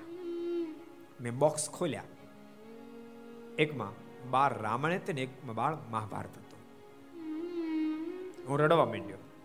રડતો રડતો મારી માની પાસે ગયો. મારી માને એમ કીધું, માં, જો મારા બાપુજી, ભાગને બદલા શું લઈ આવ્યા? મારી માટે ભાગ નો લે ને આ લઈ આવ્યા. ત્યારે મારી માએ મને એમ કીધું, બેટા, આ દુનિયામાં આનાથી શ્રેષ્ઠ કોઈ ભાગ જ નથી. બેટા, તો આને આને આરોગજે, આને તો આરોગ છે ઓલો ભાગ, ખાવાની ચીજ રૂપી ભાગ, એ તારા દેહને જ પુષ્ટ કરે. પણ બેટા આરોગીશ ને, તો તારા જીવનને મહાપુરુષ બનાવી દેશે. જીવનને પુષ્ટ કરશે. બેટા, મારી આજ્ઞા તાર રોજ એક પાનું વાંચવું. મેં મારી માની આજ્ઞાથી એ નિયમ રાખ્યું. રોજ એક પાનું, મહાભારતનું રોજ એક પાનું રામાયણનું વાંચતો હતો. એ મહાભારત રામાયણના વાંચને જ મને મહાપુરુષની સંગીને આપી દીધી. મહાત્મા ગાંધી પણ એમ કે છે કે ગીતાજીનો નિત્ય મેં પાઠ કર્યો છે. ગીતાએ જ મારા ગુણાનુવાદને ગોડાવ્યા છે. એટલા માટે ભગવાન સ્વામિનારાયણ કે અમારનો નિશ્ચય શાસ્ત્ર વતે થાય છે. એક ચૌદમાં સારંગપુરના ચૌદમાં મહારાજ બહુ સરસ વાત કરી. મહારાજ કે, આ મોહ અને પ્રમાદ તો એવું નહીં માનતા જેને સત્સંગ નથી ડ્યો એને નુકસાન કરે. ભગવાનના ભક્તના પણ ભૂકા કાઢ નાખે. પણ ભગવાનના ભક્તની વિશેષતા એટલી છે, ટાળવા ધાર, ટળે જગતના જીવને ન ટળી શકે. પંદરમાં વચનામૃતમાં પણ મહારાજ અદભુત વાત બતાવી સારંગપુરના શું છે? કોણ કે છે? હાલો, પંદરમાં શું છે? કોણ કે છે? પંદરમાં સારંગપુરનું પંદરમું. શું છે? કોણ કે છે? કોને ખબર સારંગપુરનું પંદરમું? સાઠ ટકા આંગળી ઊંચી થઈ. મારે કે આત્મનિષ્ઠા અને વૈરાગ્ય. આ બે પૂર્ણ હોય, એની અંદર બહુ પ્રેમ નો દેખાતો હોય, પણ આ બે વસ્તુ બરાબર મજબૂત બીજાની અંદર આત્મનિષ્ઠા અને વૈરાગ નથી, પણ પ્રેમ બહુ દેખાય છે. કોણ શ્રેષ્ઠ છે? સ્વયં પ્રકાશાંત સ્વયં મારને કે મારા પ્રેમી શ્રેષ્ઠ, મારે ક્યાલી હું મળ્યા? એ તો વિષયમાં લેવાય જશે મારણ કે મહારાજ, એવા પ્રેમની વાતો નથી કરતા. અમે તો ગોપીઓના પ્રેમ જે, પ્રેમના જેવી વાતો કરીએ છીએ. એવા પ્રેમની વાત. મહારાજ કે, ગોપીઓમાં તો એવો પ્રેમ હતો. એમાં આત્મનિષ્ઠા વૈરાગ બધું સમાજ એવો એનો પ્રેમ હતો. ગોપીએમ ત્રણ ભેદ બતાવ્યા. મધ્યા મુક્તા ને પ્રોટે અદ્ભુત વાતો મહારાજ બતાવી. સારંગપુરના સોળમાં મહારાજ કે અમે જે કાંઈ દાખલો કરીએ, ભગવાન નરનાળ જે સાધના કરે છે, એ માત્ર પોતાના ભક્તને માટે કરે છે. બધાને માટે દાખલો કરતા નથી. સત્તરમાં મહારાજ અદ્ભુત વાત બતાવી. મહારાજ કે જેવો ભક્ત મને સમજે, એટલી મોટો એને આપી દઉં છું. અઢારમાં મહારાજ કે શ્રદ્ધાવાન પુરુષ હોય એને સત્પુરુષનો જોગ થાય, જીવન ધર્મ, જ્ઞાન, વૈરાગ, ભક્તિથી મઠાઈ જાય. અસત્પુરુષનો જોગ થાય, બધું પતી જાય. સુરત મુનિ કે પ્રતાપ શેતી ધામ ધૂમિથી મારે જન્માષ્ટમી મહોત્સવ કરી અને એ જ વખતે ખટવાંશે મારને વિનંતી કરી કૃપા નાથ આપ કાર્યાણી પધારો. અણકોટ ઉત્સવ કરવા માટે ભગવાન શ્રી કાર્યાણી પધાર્યા છે.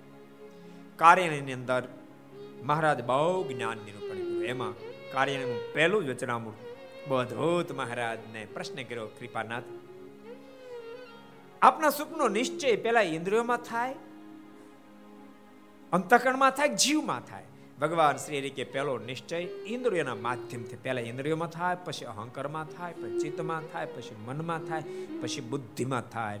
અને બુદ્ધિમ થયો એટલે જીવમાં થઈ ગયો એમ તમારે માની લેવું. કાર્યના બીજા વચનામૃતમાં મહારાજે બહુ અદભુત વાત બતાવી, મહારાજ કે ક્યારેક માણસ બુદ્ધિશાળી જણાતો હોય. પણ એની બુદ્ધિ જો શાપિત થઈ હોય તો એને ક્યારેક ભગવાનના સંતો ભક્તો પ્રત્યે દિવ્ય ભાવ થઈ જાય, ક્યારેક મનુષ્ય ભાવ થઈ જાય, વળી ક્યારેક દિવ્ય ભાવ થાય ક્યારેક મનુષ્ય ભાવ થાય. અને જેની બુદ્ધિ શાપિત નહીં થઈ, એને સદૈવ માટે એક સરખો દિવ્ય ભાવ રહે છે. મારણ કે મહારાજ, પણ થઈ ગયો શું કરવું? ટળક ન ટળે? મારે જે ટળે, પણ દાખલો કરવો પડે. બીજા જાગે ને પેલા જાગે, બધા સુવે ને પછી સુવે. બીજા ભજન કરે, એનાથી વધારે ભજન કરે. બધા કરતા વધારે કરે તો મહારાજ કે ટળે એવી અદ્ભુત વાત મહારાજ બતાવી. તૃતીય વચરામૃતમાં મહારાજ શુકાન સ્વામીની ખૂબ પ્રશંસા કરી. આ તો મુક્તાનંદ સ્વામી જેવા સાધુ મોટા છે. અને મહારાજ બીજી વાત બતાવી. માણસની ઉપલી પ્રકૃતિથી માણસ ઓળખાતો નથી, એની સાથે રહેવાથી માણસ ઓરિજિનલ કેવો છે ખબર પડે છે. અદ્ભુત વાત બતાવી. ચોથા વચરામૃતમાં પણ મહારાજ બહુ સરસ વાત મહારાજ કેમ એ કાર્યાણીના ચોથા વચનમાં શું કીધું? કોણ કે છે? બહુ અદ્ભુત વાત મારે બતાવી. મહારાજે એક પ્રશ્ન કર્યો. મહારાજને કે કૃપાનાથ, આ દેહની અંદર જીવ રહ્યો છે એનું જાણપણું કેટલું છે? સાક્ષીનું જાણપણું કેટલું છે? એનો મતલબ? જાગો છો ને? તમારે હમ જોતા રહેજો. અમુક તો નકશી મીડા જોવા. બહુ હારી નકશી કુમાર ઠારો બનાવ્યો છે?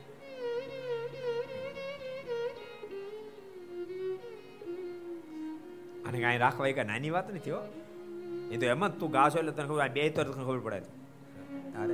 એક ફેર એને કીધું મેં કીધું બ્રાહ્મણ છો કથા મને કે હો ગુરુ મારે કથા નથી કરવી હું આપની સાથે ગાવ એ બરાબર. મેં કીધું ગા બીજું શું કરીએ આપણે? જીવનું જાણપણું કેટલું છે? સાક્ષીનું જાણપણું કેટલું છે?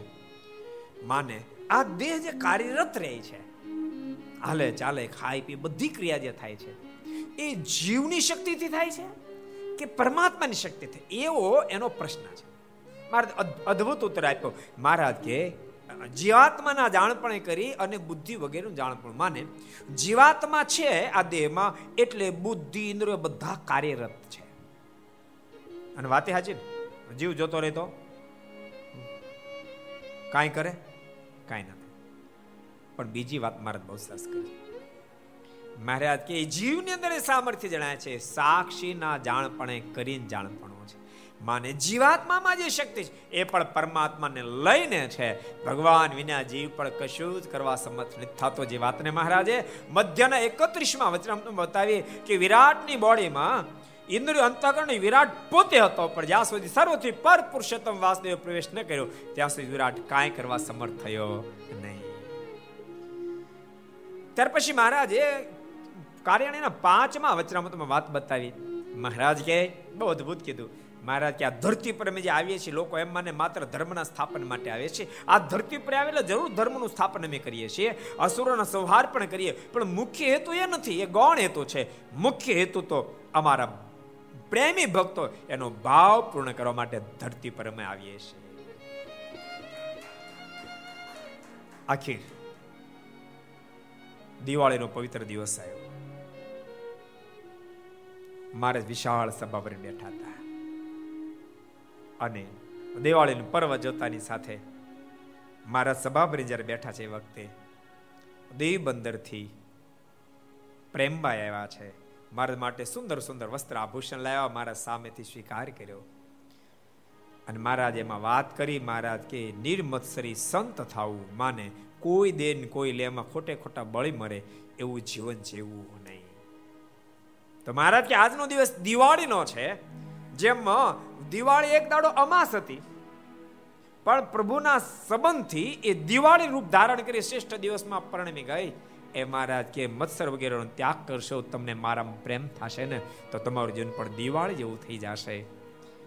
અને આ શબ્દ સાંભળતા સંત ખૂબ મોજમાં બ્રહ્માંડ શબ્દ એટલા બધા મોજમાં આવ્યા. દિવાળીના દિવસનું દિવ્ય કીર્તન સ્વયં મુખમાંથી સરી પડ્યું. દિવાળી આવી રે કે આજ મારે દિવાળી આવી. દિવાળી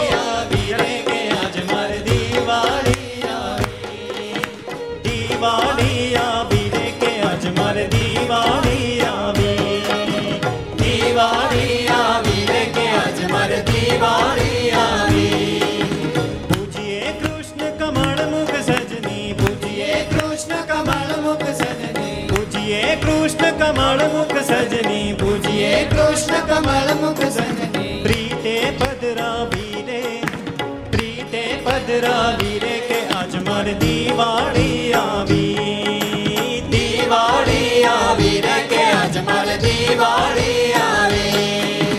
મંદિરિયામાં ચોક પુરાવો, મંદિરિયામાં ચોક પુરાવો, મંદિરિયામાં ચોક પુરાવો મોતીડા મંગાવી મોતીડા મંગાવી રે આજ મારે દિવાળી આવી. દિવાળી આવી રે કે આજ મારે દિવાળી આવી. દિવાળી. કેસર ચંદન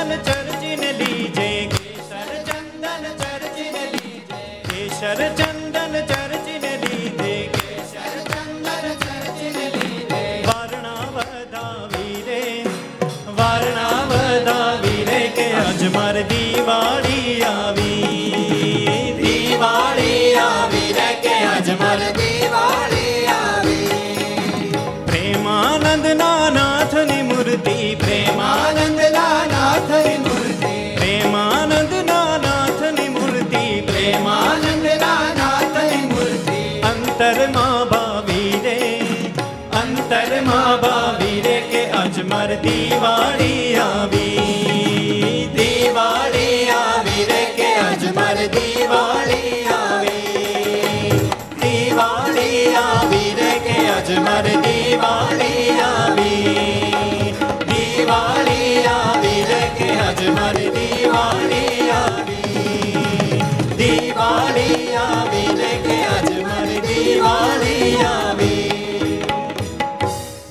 બોલતાની ભક્તો. સામાન્યપણે તો વર્ષમાં એક જ વાર દિવાળી આવતી હોય છે. પણ આપણે ખરેખર ભગવાનના ભક્ત થઈ જાય ને તો બારે મહિના આપણે દિવાળી જોઈએ. અને ભગવાનનો ભક્ત જો ન થાય તો દિવાળીના દિવસે હોળી હાલતી હોય.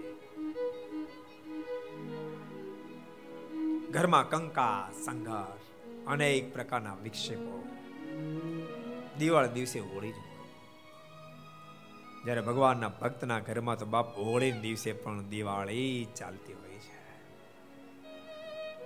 મહારાજે કાર્યાણીના સાતમા વચરામ પણ અદભુત વાત બતાવી.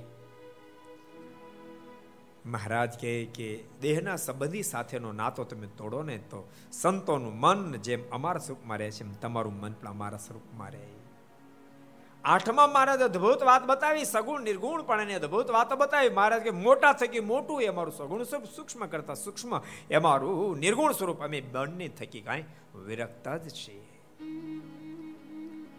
નવમાની વાત આપણા માટે સીધી લાગુ પડે, સરસ બતાવી. અદ્ભુત વાત.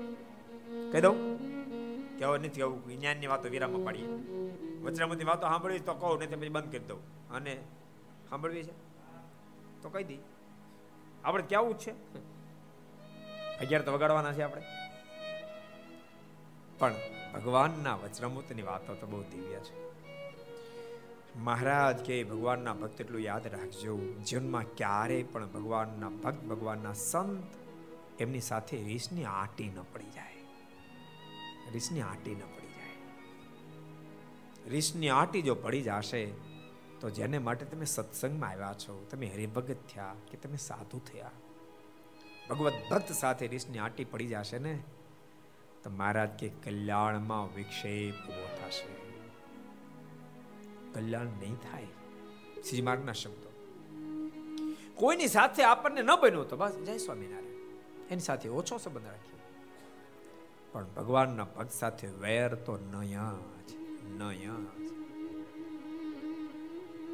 ભગવાનના ભક્ત સાથે પાણીમાં લીટો થાય ને એમ રાખો. લોઢામાં લીટો ન કરવો. એને તો ન જ બોલાવવું. એવું ન ચાલે, એવું ન ચાલે. એ અજ્ઞાનીનું કામ છે. ભગવાનના ભક્તના હાથ જોડજો. નમી જાજો, ઝૂકી જાજો, સરળ થાજો. મારોનો બહુ મોટો રાજીપો થશે. મહારાજ કે ભગવાનના સાધુ સાથે, ભગવાનના ભક્ત સાથે રીસની આટી રાખે. એને પાડા જેવો જાણવો. શ્રી મારના શબ્દો છે. એનું કલ્યાણ થશે, મહારાજ કે નહીં થાય.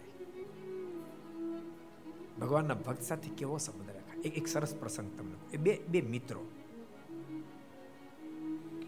એ રસ્તે ચાલ્યા જતા હતા. એમાં વાતચીતમાં જરા ક્રોસ વાત એક મિત્ર, બીજા મિત્ર ઉપાડે લાફો છોડી દીધો. જેને લાફો વાગ્યો ને એને માટી પર લખ્યું, આ દિવસે મને મારા મિત્રે ગાલ ઉપર લાફો માર્યો. પછી આગળ ચાલ્યા.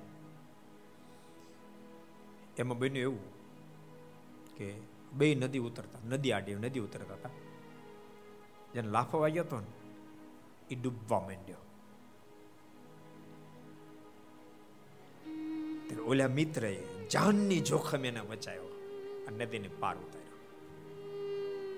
નદીને પાર ઉતરી, જેને લાફો વાગ્યો હતો ને, એણે નાનો પાણો લીધો, એક મોટો પથ્થર એના પર લખ્યું, આ તારીખે મારા મિત્રે મને બચાવ્યો ત્યારે લાફો મારનાર મિત્ર, બચાવનાર મિત્રોને પૂછ્યું કે, મેં તને લાફો માર્યો? ત્યારે તે માટી પર લખ્યું કે, મારા મિત્ર મને લાફો માર્યો.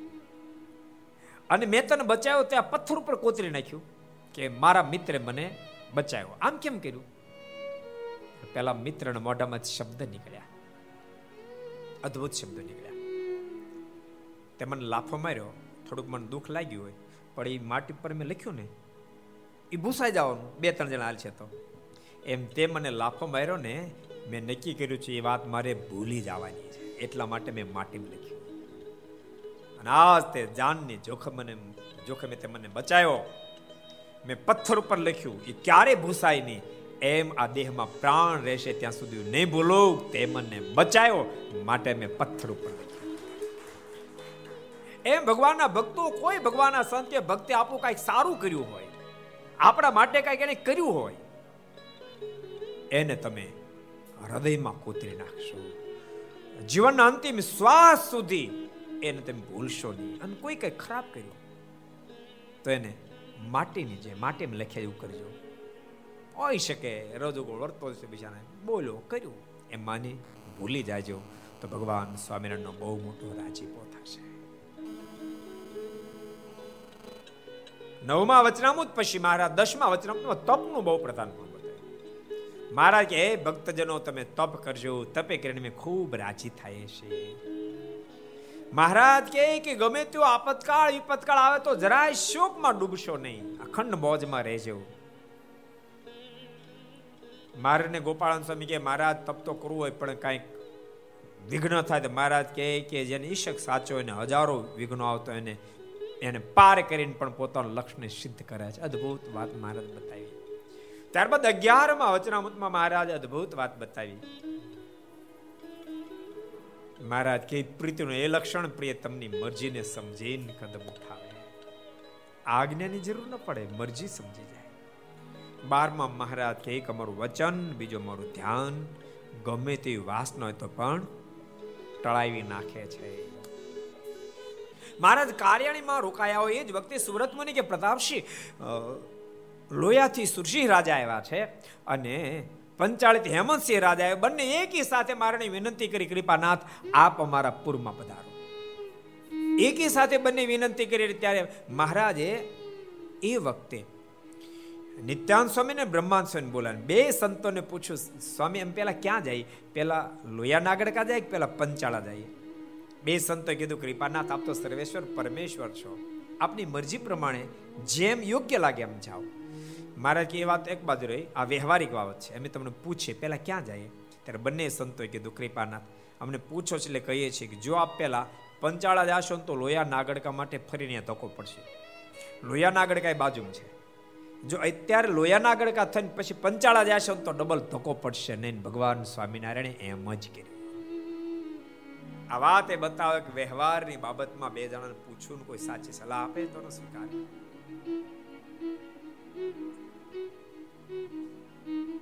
ભગવાન દ્વારકાધીશ પૈકી સાથે બે સંદેશ આવ્યા. તમને ખબર છે? આનંદ સ્વામી, તમને ખબર છે? બે સંદેશ આવ્યા. એક સંદેશો હસ્તિનાપુર થયો યુધિષ્ઠિર મહારાજાનો કે, કૃપાનાથ, અમે આ યશમેધ યજ્ઞ જે કરી રહ્યા છે, આપ અહીંયા પધારો, અમારો ઉત્સવ પધારો.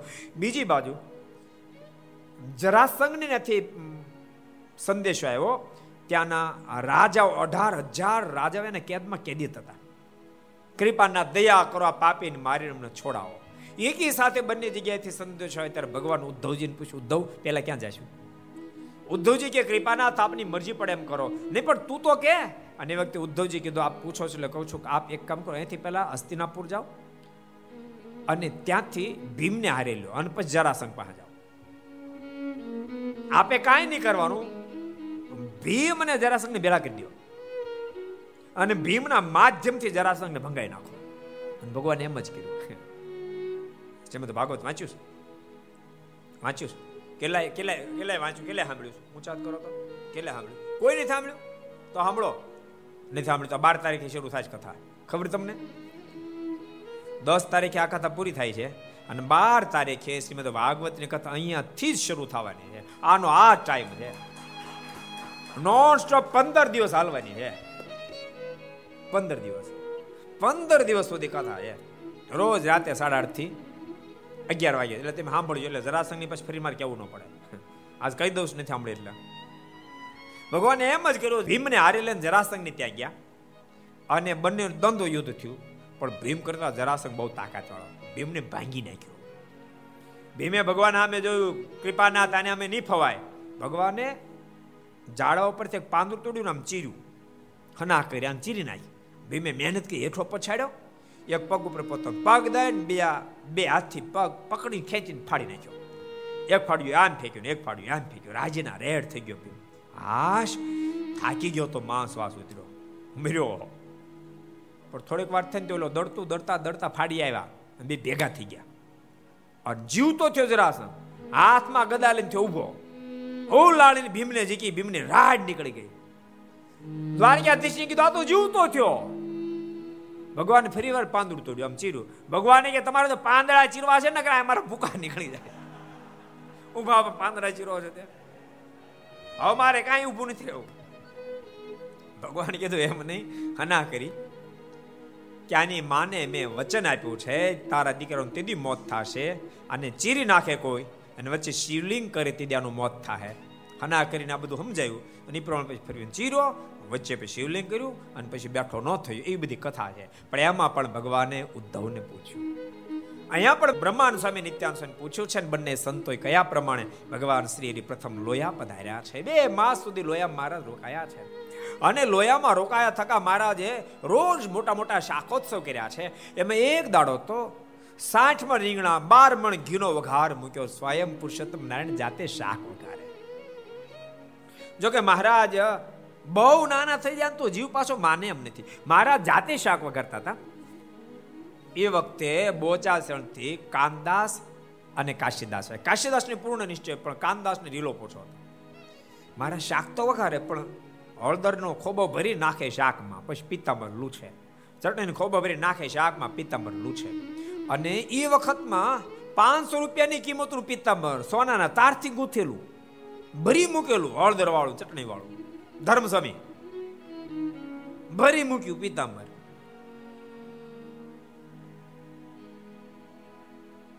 કાન દાસા જોઈ ગયા અને મનમાંથી આવા જ ભગવાન હોતા છે. આને અને મસોદું નહીં મળતું હોય પાંચસો રૂપિયાની કિંમતનું પિતાંબર ભરી મૂક્યું, પાછા વળ્યા. એ વખતે મહારાજે મુક્તાન સ્વામીને પ્રશ્ન કર્યો, સ્વામી, માનો કોઈક માણસ તરસ્યો હોય, પાણીની શોધમાં હોય, અને એને ગંગા જેવી નદી મળી જાય એ એ નદીમાં ઉતરે ખરો.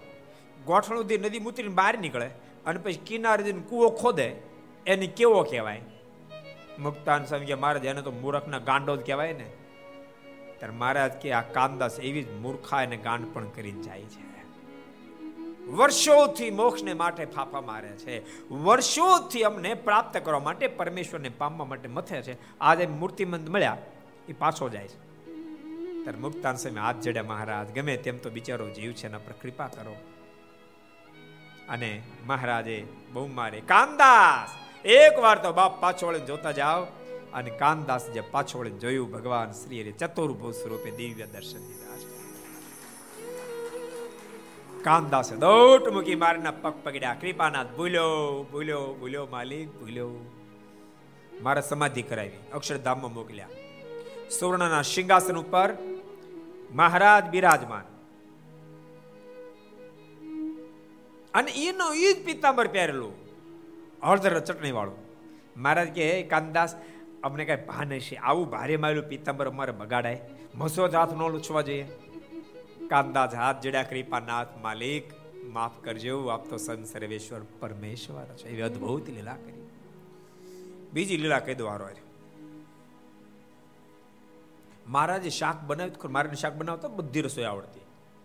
મસ્ત શાક મહારાજ બનાવતા. અને મારા શાક બનાવ્યું કોઈથી બને નહીં. અરે મહારાજ બનાવતો કોઈ ન બને. પણ એ શાકોત્સવનું અનુસંધાન રાખીને ત્યારે આપણે શાકોત્સવ કરો, અને તેથી જેવું શાક બને એવું કોઈ દી પછી ન બને. બોલો. આ આ નરું સત્ય છે. અબજો બ્રહ્માના માલિક સ્વયં શાક બનાવતા હતા શાક બનાવ્યું તો ખરું, પીરસે પોતે. બીજા બધા સંતો કોઈ હાટા પીરશે કોઈ મોહનથાળ પીરશે કોઈ લાડુ પીરશે પણ મારા શાક જ પીરશે પહેલી વાર તો બધાએ બધું લીધું. બીજી વાર શાક સિવાય કોઈ કશું લેતું જ નથી. પીરસનારા સંતો કેલા લાડવા તો લો, મારો મોહનથાળ તો લો. ત્યારે જમનારા કે કે આમાં બધું જ આવી ગયું એવો મારા સ્વાદ મૂક્યો. માનો ખાય શાક પણ કોઈને, લાડવા ભાવતા તો લાડવાનો સ્વાદ આવે. ખાય શાક. કોઈને પેંડા ભાવતો તો પેંડાનો સ્વાદ આવે. ખાય શાક કોઈ જલેબી ભાવતો જલેબીનો સ્વાદ આવે. ખાય શાક કોઈ પીઝા ભાવતો પીઝાનો સ્વાદ આવે. જે ભાવતો ને આવતો લે. તારે? એ તો પીઝા નો માનો યોગથી પીઝા હોત કોઈ પીઝાનો સંકલ્પ કર્યો તો? આવત કે નો આવત? તાર પછી? સુરત મુનિ કે પ્રતાપ છે બબે માસ સુધી ભગવાન શ્રી લોયામાં બિરાજ્યા છે. ત્યાંથી મહારાજ નાગડકા આવ્યા છે. નાગડકા મહારાજે માઘ સ્નાનનો બહુ મોટો મહિમા કીધો. હે ભક્તજનો, તમે બધા માઘ સ્નાન કરશો. અત્યારે માઘ સ્નાન પ્રવૃત્તિ તો બધા કરત બોલો. ચૈત્ર મહિનામાં પ્રવૃત્તિ હોત ને કે ચૈત્ર મહિનામાં બધાએ ઠંડા પડે નાવું તો સો ટકા રિઝલ્ટ આવત બોલો. આમાં તો ખબર નહીં, બે પાંચ દસ ટકા આવતું છે રિઝલ્ટ એ સ્વામિનારાયણ સંપ્રદાયમાં આવતું છે બાકી બધે તો અડધો ટકો પાંચ ટકો જ આવતું છે માઘ સ્નાન મહારાજ કે કરજો. એક મહિના સુધી કોઈ માઘ સ્નાન કરે તો મહારાજ કે કોઈ આખો મહિનો માસો ઉપવાસ કરે જેટલો હું રાજી થાઉં એથી અધિક રાજી થાઉં છું. એમાં સમુદ્ર હોય તો સમુદ્રમાં રોજ સ્નાન કરજો. સમુદ્ર ઉપલબ્ધ ન હોય તો મહારાજ કે તમે નદીમાં સ્નાન કરજો. નદી ઉપલબ્ધ ન હોય તળાવમાં સ્નાન કરજો. તળાવ ઉપલબ્ધ ન હોય તો કુવામાંથી પાણી સિંચીને નાજો. કોઈ ઉપલબ્ધ ન હોય તો. બહુ સરળ. સાંજે માટલું ભરીને ખુલ્લી જગ્યા મૂકી દેવાનું. મોટું ઢાંકવાનું નહીં. સવાર થાય એવું ઊનું આંધણ જેવું થઈ જાય. એને તેમ માથા પર રેડો ને, અમુક અમુક નથી પૂછતા. નાભીમાં કેમ ભજન થાય? નાભીમાં એ માર્ગ સ્નાન કોને ખબર પડી નાભીમાં કેમ ભજન થાય?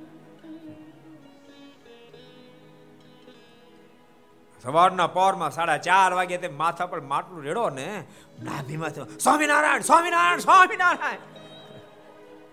નાભીમાં જ ભજન થાય. મહારાજ ખૂબ માર્ગ સ્નાનનો મહિમા કીધો છે. ચાંદ્રાણી સ્વયં મહિમા કીધો ને કર્યું. મારે કે, હે ભક્તજન, દુનિયાનું એક એક એવું પાપ નથી, ચાંદ્રાણી કરવાથી ન ટળે. માટે બધા જ ભક્તો ચાંદ્રાયણ કરશો. બહુ મહિમા કીધો મહારાજ. અદ્ભુત મહિમા મહારાજ ચાંદ્રાણનો કીધો. મારા લોયાના બધા વચનામત કહેવાત, પણ ટાઈમ નથી હવે, ઘડિયાળ ના પાડે નહીં તો અઢાર અઢાર વચનામત તો કહી દેવાતા. કેન્સર તમે? પણ ન કીધા. હવે ક્યારેક પાસે કહેશું. ફરીની કથા કહેશું ને ત્યારે સારંગપુરને કાર્ય નહીં કહી આપણે લોયાની કહીશું. લોયાના અઢાર છે પાસે બહુ મોટા મોટા લાંબા લાંબા છે. ગામડું નાનું ને? એટલે ટાઈમ વધારે મળે. શહેરમાં ટાઈમ ઓછો મળે. હમણાં કોરોનામાં એટલો બધો ટાઈમ મળે. કોઈ આવે, કોઈ જાય. આવે ને તો અડધો કિલોમીટર દૂર ઊભા રહે. સ્વામી દર્શન કરો પણ નજીક તો, ના કોરોના છે. એટલે અડધો કિલોમીટર ઊભા જવા નથી કીધું ખાલી ત્રણ મીટર કીધું ત્રણ મીટર નહીં, ત્રણ ફૂટ કીધું છે. અડધો કિલોમીટર. જય સ્વામિનારાયણ સ્વામી. જય સ્વામિનારાયણ. જય સ્વામિનારાયણ. જય સ્વામિનારાયણ.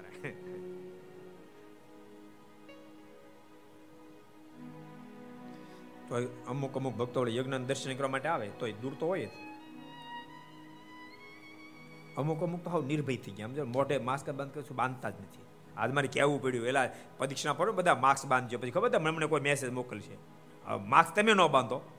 અને અમને કહે છે કે આ માસ્ક બાંધ્યા વિના પરીક્ષા ફરે જાય તો પછી કોરોના નહીં પ્રસરે, એમ નહીં પ્રસરી જાય, તેમ છતાં અમારે એમ કહી દઈશું હવે.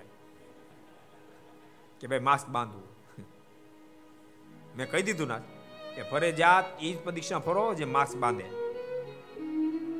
કારણ કે આખી દુનિયામાં જાય. આ યજ્ઞ અત્યારે જે થઈ રહ્યું આખી દુનિયામાં જાય.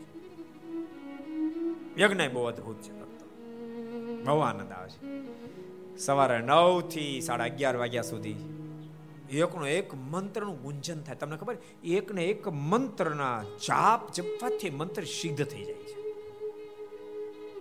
પંદર પંદર દિવસ સુધી એકનો એક મંત્ર, એના વાઇબ્રેશનો અદભુત બની જવાનો.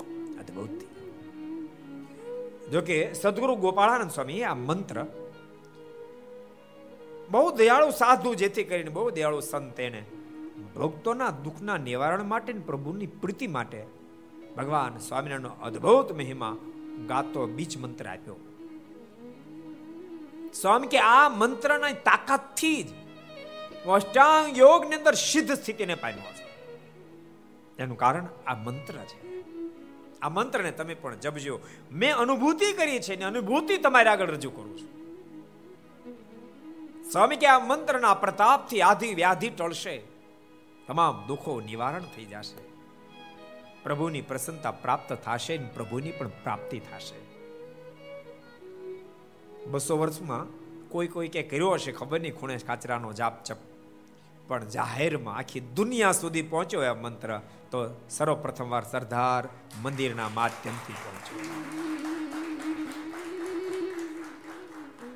કર્તવ્ય ટીવી ચેનલમાં લાઈવ જાય, સરદાર કથા યુટ્યુબમાં લાઈવ જાય, એટલે દુનિયાના છેડા છેડા સુધી પહોંચ્યું. બે કામ ઠાકોરજી આપણી પર બહુ સારા કરાવ્યા એક આ બીજ મંત્રનું, બીજું વાસદેવ મહાત્મય ગ્રંથની અંદર પાંચ હજાર વર્ષ પહેલા વેદ વ્યાસજીએ આ ધરતી પર ઘોર કળી કાળની અંદર ભગવાન સ્વામિનારાયણ પધારવાના છે. એના ત્રણ જે અદ્ભુત શ્લોકો લખ્યા હતા, એ વાસુદેવ મહાત્મા ગ્રંથમાં હતા પણ ભક્તો એ પણ સરદાર મંદિરના આપણે નિમિત્ત બનાવ્યા અને દુનિયાના છેડા છેડા સુધી આ ત્રણ મંત્રો પહોંચી ગયા. આમ તો ઠાકોરજી જેની પા કરાવે એની પા કરાવે. આનું સરદારનું તમે કોને? અહીંયા સરદારમાં ભગવાન સ્વામિનારાયણ વચન આપેલું ભવિષ્યમાં શિખરબદ્ધ મંદિર થાય તે વચ્ચે પોણી બસો વર્ષનો ગાળો વહી ગયો. પોણા બસો વર્ષની અંદર કેટલાય સંતો નામ ધર્માદા માટે આવ્યા છે, કેટલાય મંદિરનો સંકલ્પ કદાચ કરીને આવ્યા છે કોઈને નિમિત્ત ન બનાવ્યા. અને પોતે સંકલ્પ કરીને આશીર્વાદ આપ્યા તક ભવિષ્યમાં શિખરબદ્ધ મંદિર થશે. એને માટે પણ આપણને બધા એને ઠાકોરજી નિમિત્ત બનાવ્યા અને શિખરબદ્ધ મંદિર નિર્માણ કરાવ્યું અને ભગવાન સ્વામિનારાયણ આપેલા આશીર્વાદ રૂપ મંદિર, એમાં બેસીને આજ આપણે સત્સંગ જીવનની નિજ મંદિરમાં બેસીને કથા કરી રહ્યા છીએ. એના ઘુમટના દર્શન દુનિયામાં થઈ રહ્યા છે ત્યારે. મીડિયાના માધ્યમથી. એટલે આના ફ્લોરની હતા દર્શન કરાવજો, ખાલી ઘુમટના નહીં, ઉપર નીચે બે કરાવો. આજો ઘુમટના દર્શન કરાવજો. કેવો દિવ્ય ઘુમડ દેખાય છે. એ ભક્તો તમે ઘેરે બેઠા બેઠા ઘુમટના દર્શન કરો તો એટલે અટકતા નહીં, પ્રતિષ્ઠા બધા આવજો. ડિસેમ્બરમાં તારીખ દસ બારથી અઢાર બાર સુધી બધા પધારજો ખાસ આમંત્રણ છે. બધા ભક્તોને આમંત્રણ છે ને છે. એટલે ઠાકોર જે નિમિત્ત બનાવે બનાવે. અદ્ભુત ત્યારે ભક્તો, યજ્ઞ ચાલે છે. પંદર દિવસ સુધીનો ભવ્ય યજ્ઞ. જ્ઞાન યજ્ઞ. આપણે ત્રણ યજ્ઞ નહોતો ગણાવ્યા ત્રીજો દરિદ્ર નારાયણનો યજ્ઞ. આજે મેં દરિદ્રો દર્દીઓ બધાને મળવા ગયા હતા. પણ દર્દીઓ બધા બીમાર હોવા છતાં તમે ખૂબ ખુશ હતા. બધા ડોક્ટરની ટીમને બધા સાથે હતા. ડોક્ટર સાહેબનું કહેવું એવું તો સ્વામી ખબર નહીં. આપણે હોસ્પિટલની અંદર ખરેખર અમે ફીલ કરીએ છીએ કે રિકવરિંગ આવું જ એના કરતાં વધારે વહેલું આવી જાય છે. અને દર્દીઓ સાજા થઈને હસતા હસતા પાછા ઘેરે જાય છે. ધાર્યા કરતા ખૂબ સુંદર રિઝલ્ટ આવે છે દર્દીઓનું. અમને પણ ખૂબ આનંદ થયો. ડોક્ટર ભીમાણી સાહેબ એટલે બહુ મોટા ડોક્ટર છે, એમડી પોતે છે. બીજા ઘણા બધા મોટો આપણી આપણી હોસ્પિટલનો સ્ટાફ બધા ખૂબ મહેનત કરી. નીતિનભાઈ કહેતા હતા. મને કે સ્વામી અત્યારે જેટલી ટ્રસ્ટની કોવિડ હોસ્પિટલ ચાલે છે, એમ બધા એના કરતા. આપણી હોસ્પિટલ નંબર વનને સ્થાને છે. એનું કારણ પણ મને કીધું. મને કે આપણો જે સ્ટાફ છે, હોસ્પિટલનો સ્ટાફ રાત દાડો દાખલો કરે છે કે કોઈ પણ ભોગે આપણે આવનારને સાજા કરીને ઘેરે પાછા મોકલવા છે. એટલા બધા અલગાવથી કામ કરે છે. અમને શું વળતર મળે છે, એની સામે એની દ્રષ્ટિ પણ નથી. એટલો બધો સ્ટાફ મહેનત કરે છે. અને સંતોના આશીર્વાદ ઠાકોરજીની કૃપા જેને કારણે ખૂબ સફળ થઈ રહ્યા છીએ. આટલા બધા દર્દીઓને ઓક્સિજન પૂરો પાડવો એ જ કઠિન કામ છે. પણ આપણે ઓક્સિજન પૂરો પાડી શકીએ છીએ. તમે તમે વિચારો, આવડો મોટો બાટલો એ એમાં અઢાર કિલો આવે.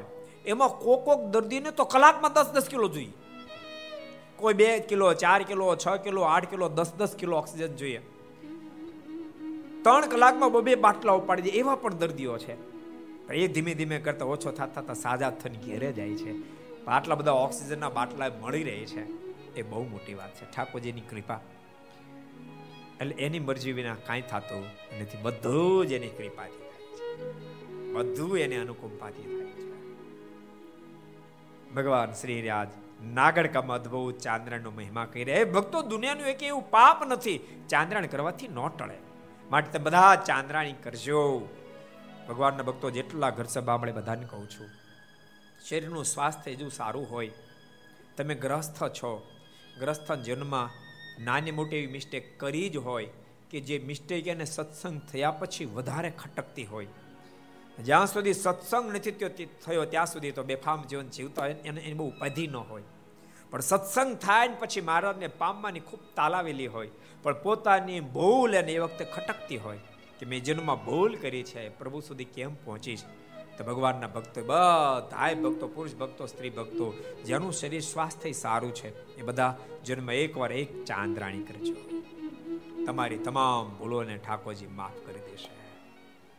અને મહારાજના પ્રીતિના પાત્ર બની માનો સ્વાસ્થ્ય કથળી ચૂક્યું હોય અને આ કથા સાંભળતા હોય અને ભૂલનો પારાવાર પશ્ચાતાપ હોય તો સ્વાસ્થ્ય જેનું કથળું છે, નવરાય હોય.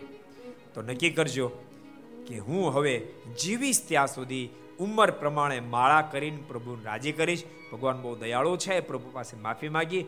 જીવો ત્યાં સુધી ઉંમર પ્રમાણે માળા કરજો તો મહારાજ તમારા ગુનાને માફ કરીને પોતાનું સાનિધ્યનું સુખ આપશે. બહુ પ્રકારના બધા ચાંદ્રાયણો છે. યતિ ચાંદ્રાયણ, જવું ચાંદ્રાયણ, કીડી ચાંદ્રાયણ બહુ પ્રકારના ચાંદ્રાયણો છે.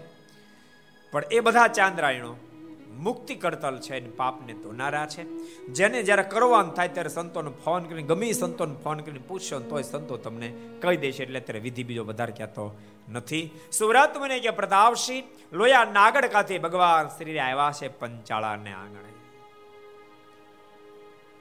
અને પંચાળામાં મહારાજે અદ્ભુત અદ્ભુત વાતો કરી. મહારાજ કે, ઉત્તમ ઉત્તમ વિષય હોય. ઉત્તરતા જેવા તો ઉત્તરતા કરતા ઉત્તરતા થઈ જાય. જો મારા સ્વરૂપ સુધી તમારી દ્રષ્ટિ પહોંચી જાય પંચાળન પહેલા મહારાજ કીધું. બીજામાં સાંખ અને યોગની અદ્ભુત વાતો બતાવી ત્રીજા વચનામતમાં મહારાજ કે, સત્સંગ મળ્યા પછી. ઇન્દ્ર અંતકરણના કજ્જા વિરામ પામ્યા પછી મહારાજ કે, આઠો જામ જે મોજમાં નથી રહી શકતો, એને મૂર્ખાઈ છે.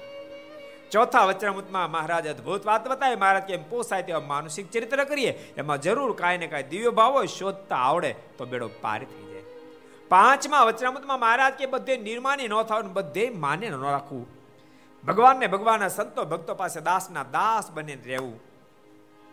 અને જેનો સત્સંગમાંથી પાછો પગ પડી ગયો હોય, ભગવાનને ભગવાનના સંતનું ઘસાતો બોલતો મહારાજ કે એને તો તીખા બાણ જેવું વચન મારું પણ ત્યાં સહન ન કરવું. મારા છઠ્ઠા વચન મહારાજ કે આ સ્વરૂપ જેને સમજાય જેને મોક્ષની વાત પૂરી થઈ જાય.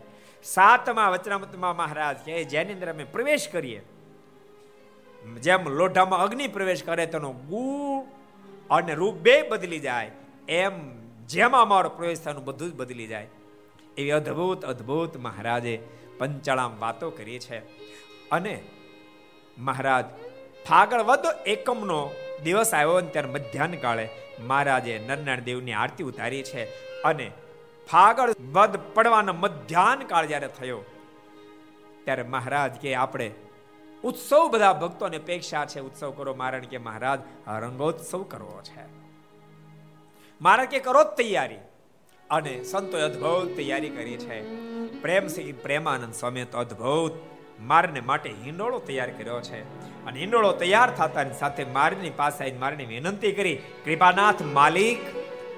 રંગ ભીના રે શામળિયા આવો ઝૂલીએ રે. રંગ ભીના રે શામળિયા આવો ઝૂલીએ રે. રંગ ભીના રે શામળિયા આવો ઝૂલીએ રે. રંગ ભીના રે શામળિયા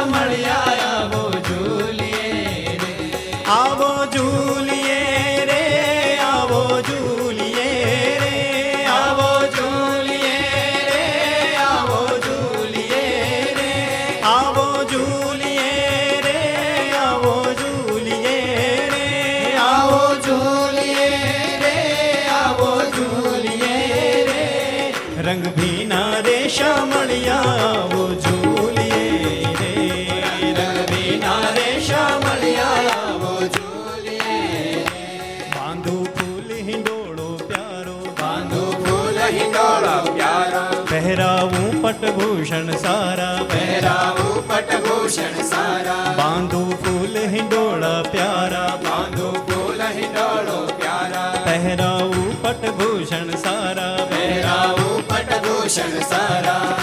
નંદ કુમાર તમને નિરખીને ફૂલીએ રે નંદ તમને નિરખીને ફૂલીએ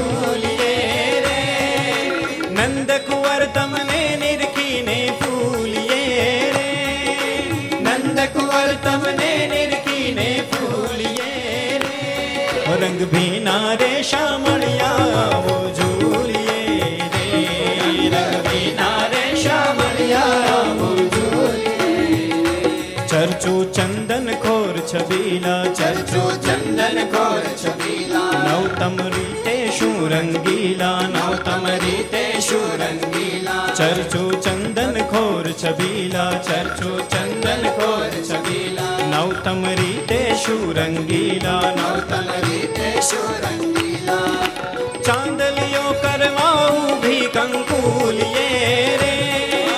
चांदलियो करवाऊ भी कंकूलिए रे।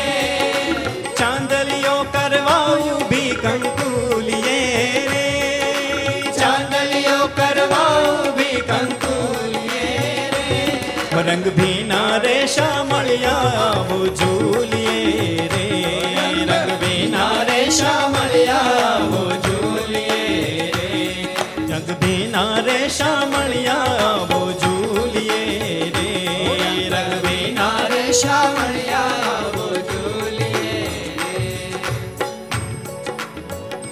ઝરકસી આપે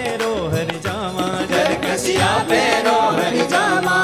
આવો છેલ છબીલા સામા. આવો છેલ છબીલા સામા. જરકસિયા પહેરો હર જામા જરકસિયા પહેરો હરિજામા. આવો છેલ છબીલા સામા. આવો છેલ છબીલા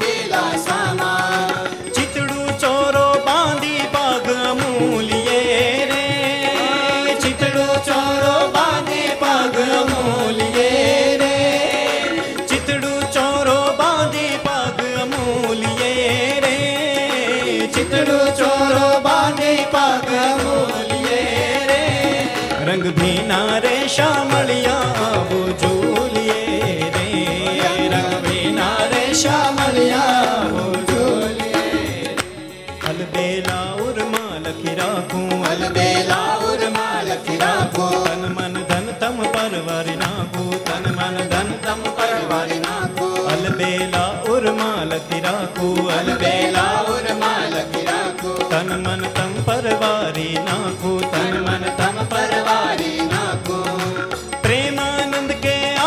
अवसर नहीं भूलिए रे। प्रेमानंद कहे, आए अवसर नहीं भूलिए प्रेमानंद कहे, अवसर नहीं भूलिए रे। प्रेमानंद के आए अवसर नहीं भूलिए रे। रंग भी नारे श्यामलिया आबो झूलिए रे। रंग भी नारे श्यामलिया आबो झूलिए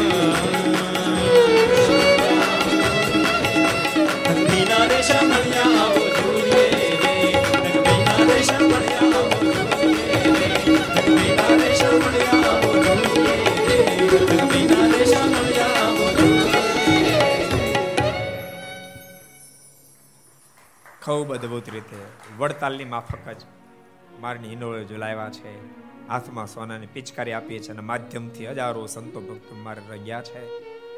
રંગની કીચડ જામી છે. આખી તમામ સ્નાન નદીમાં કર્યું. નિત્ય નિત્ય મારે નવી નવી લીલા કરે છે. એમ કરતા કરતા સુરત બને કે પ્રતાપસિંહ ફાગળવદી એકાદશીનો દિવસ આવ્યો છે. વિશાળ સભા ભરીને મહારાજ બિરાજમાન છે એ વખતે સદગુરુ બ્રહ્માન સ્વામી મહારાજને કીધું, કૃપાનાથ લાગે છે કૃષ્ણ અવતારમાં ગોપીઓ પર જેવા રાજ્ય હતા, અમારી ઉપર રાજી નથી. ભગવાન શ્રી હરિ કેમ કેમ કહો? તો ન કે. કેમ? તો કે કૃષ્ણ અવતારમાં ગોપીઓ સાથે રાસ કેવો રમ્યા? અમારી સાથે કોઈ દાડો રમ્યા? મહારાજ કેલા તમારી સાથે રાસ નો રમી, તેમાં વાલા દવલા થઈ જાય, થઈ જ જાય તો. મહારાજ કે, રાસ રમીએ તો તો બધું બરાબર. મહારાજ કે, તો સંતો થાવ તૈયાર. અમે તમારી સાથે રાસ રમશું. બ્રહ્માંડ સ્વામી કે મહારાજ, એમની જેટલા સંત એટલા સહજાનંદ બનો. જેમ જેટલી ગોપ એટલા કાન બન્યા હતા, એમ જેટલા સંત એટલા સહજાનંદ બનો. તો અમારો રાસ રમવો છે. અને ભગવાન શ્રી રાજી થઈને કીધું, સંતો, થાવ તૈયાર. આ તો જેટલા સંત એટલા સહજાનંદ બનીને તમારી સાથે રાસ રમશું અન સુરત મને કે પ્રદાવશી મારી આજ્ઞા થાતાની સાથે સંતોએ ગાતડીઓ વાળી છે. અને આજ પંચાળાના આંગણે ફાગણવદ એકાદશી ને રાત્રે મહારાજ હજારો સંતોની સાથે જેટલા સંત, એટલા સહજાન બની રાસ રમ્યા છે. એક સંત ગૌડાન બાકી છે. અદભુત રાસનો પ્રારંભ. હે જુઓ જુઓ ને હાર જુઓ જુઓ ને સાહેલીઓ આજ રસિયો રાસ રમે. જુઓ જુઓ ને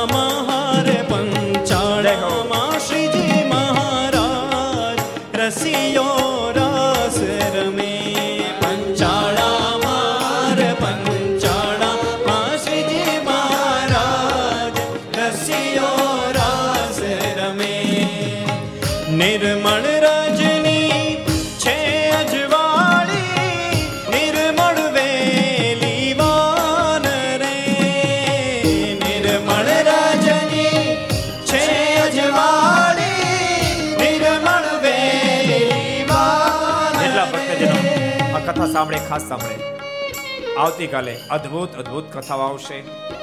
મહારાજ જાતે મંદિરો બંધાવશે. મહારાજ વડોદરા મુક્તાન સ્વામી માધ્યમથી ભવ્ય વિજય પ્રાપ્ત કરાવશે. મહારાજ આચાર્ય પદની સ્થાપના કરશે, વગેરે વગેરે દિવ્ય કથાઓ આવશે માટે. આવતીકાલે તમામ ભક્તો આનો લાભ લેજો. આજે અદ્ભુત રાસનો પોતપોતાની ઘેરે લાભ લો.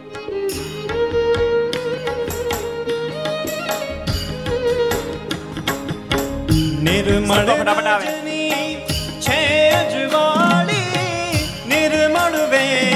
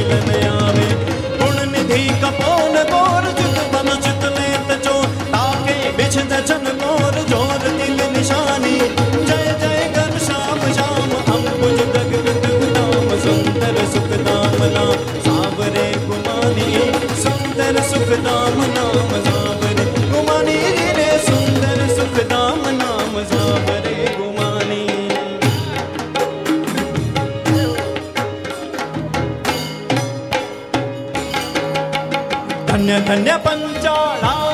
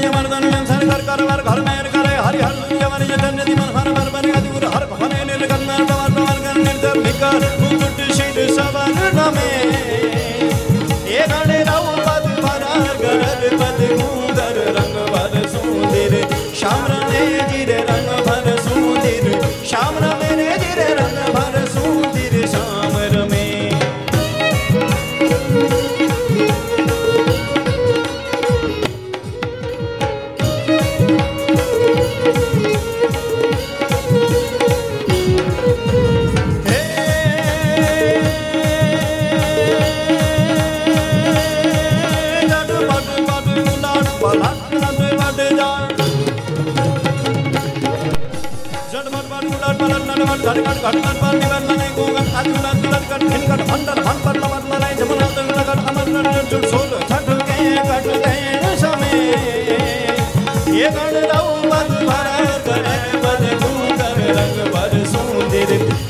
में जिर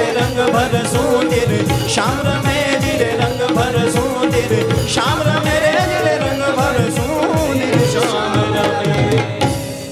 सुव्रत के प्रताप सिंह સંતો થાકી ગયા. પરસ્યો રેપજપ થઈ ગયા. બ્રહ્માંશોએ મહારાજને કીધું, કૃપાનાથ, કીર્તનો ખલાસ થઈ ગયા. મહારાજ કે, મુક્તાન સ્વામી, પ્રેમાન સ્વામી ઘણાક બનાવ્યા મળો બોલવા. બ્રહ્માંડ સ્વામી સમીએ આજ બાપ છોડશે નહીં. સુરા ખાચર હનાહા કરી. સુરા ખાચર એક બાજુ જઈને ઓઘો સળગાયો આગ લાગી આગ લાગી કરી અને પ્રતાપસિંહ રાસને પ્રભુ વિખાર્યો છે. દોઢ દોઢ માસ સુધી ભગવાન શ્રી પંચાળ રોકાયા છે. પંચાળ થયું મારા શું લીલા કરે એ કથાને આપણે આવતીકાલે શ્રવણ કરશું. અત્યારે આપણે પાંચ મિનિટ ધૂન લેવી છે. બે પાંચ મિનિટ ધૂન કરશું અને પછી કથાને વિરામ તો ધૂન. સ્વામી નારાયણ નારાયણ નારાયણ, સ્વામી નારાયણ નારાયણ નારાયણ, સ્વામી નારાયણ.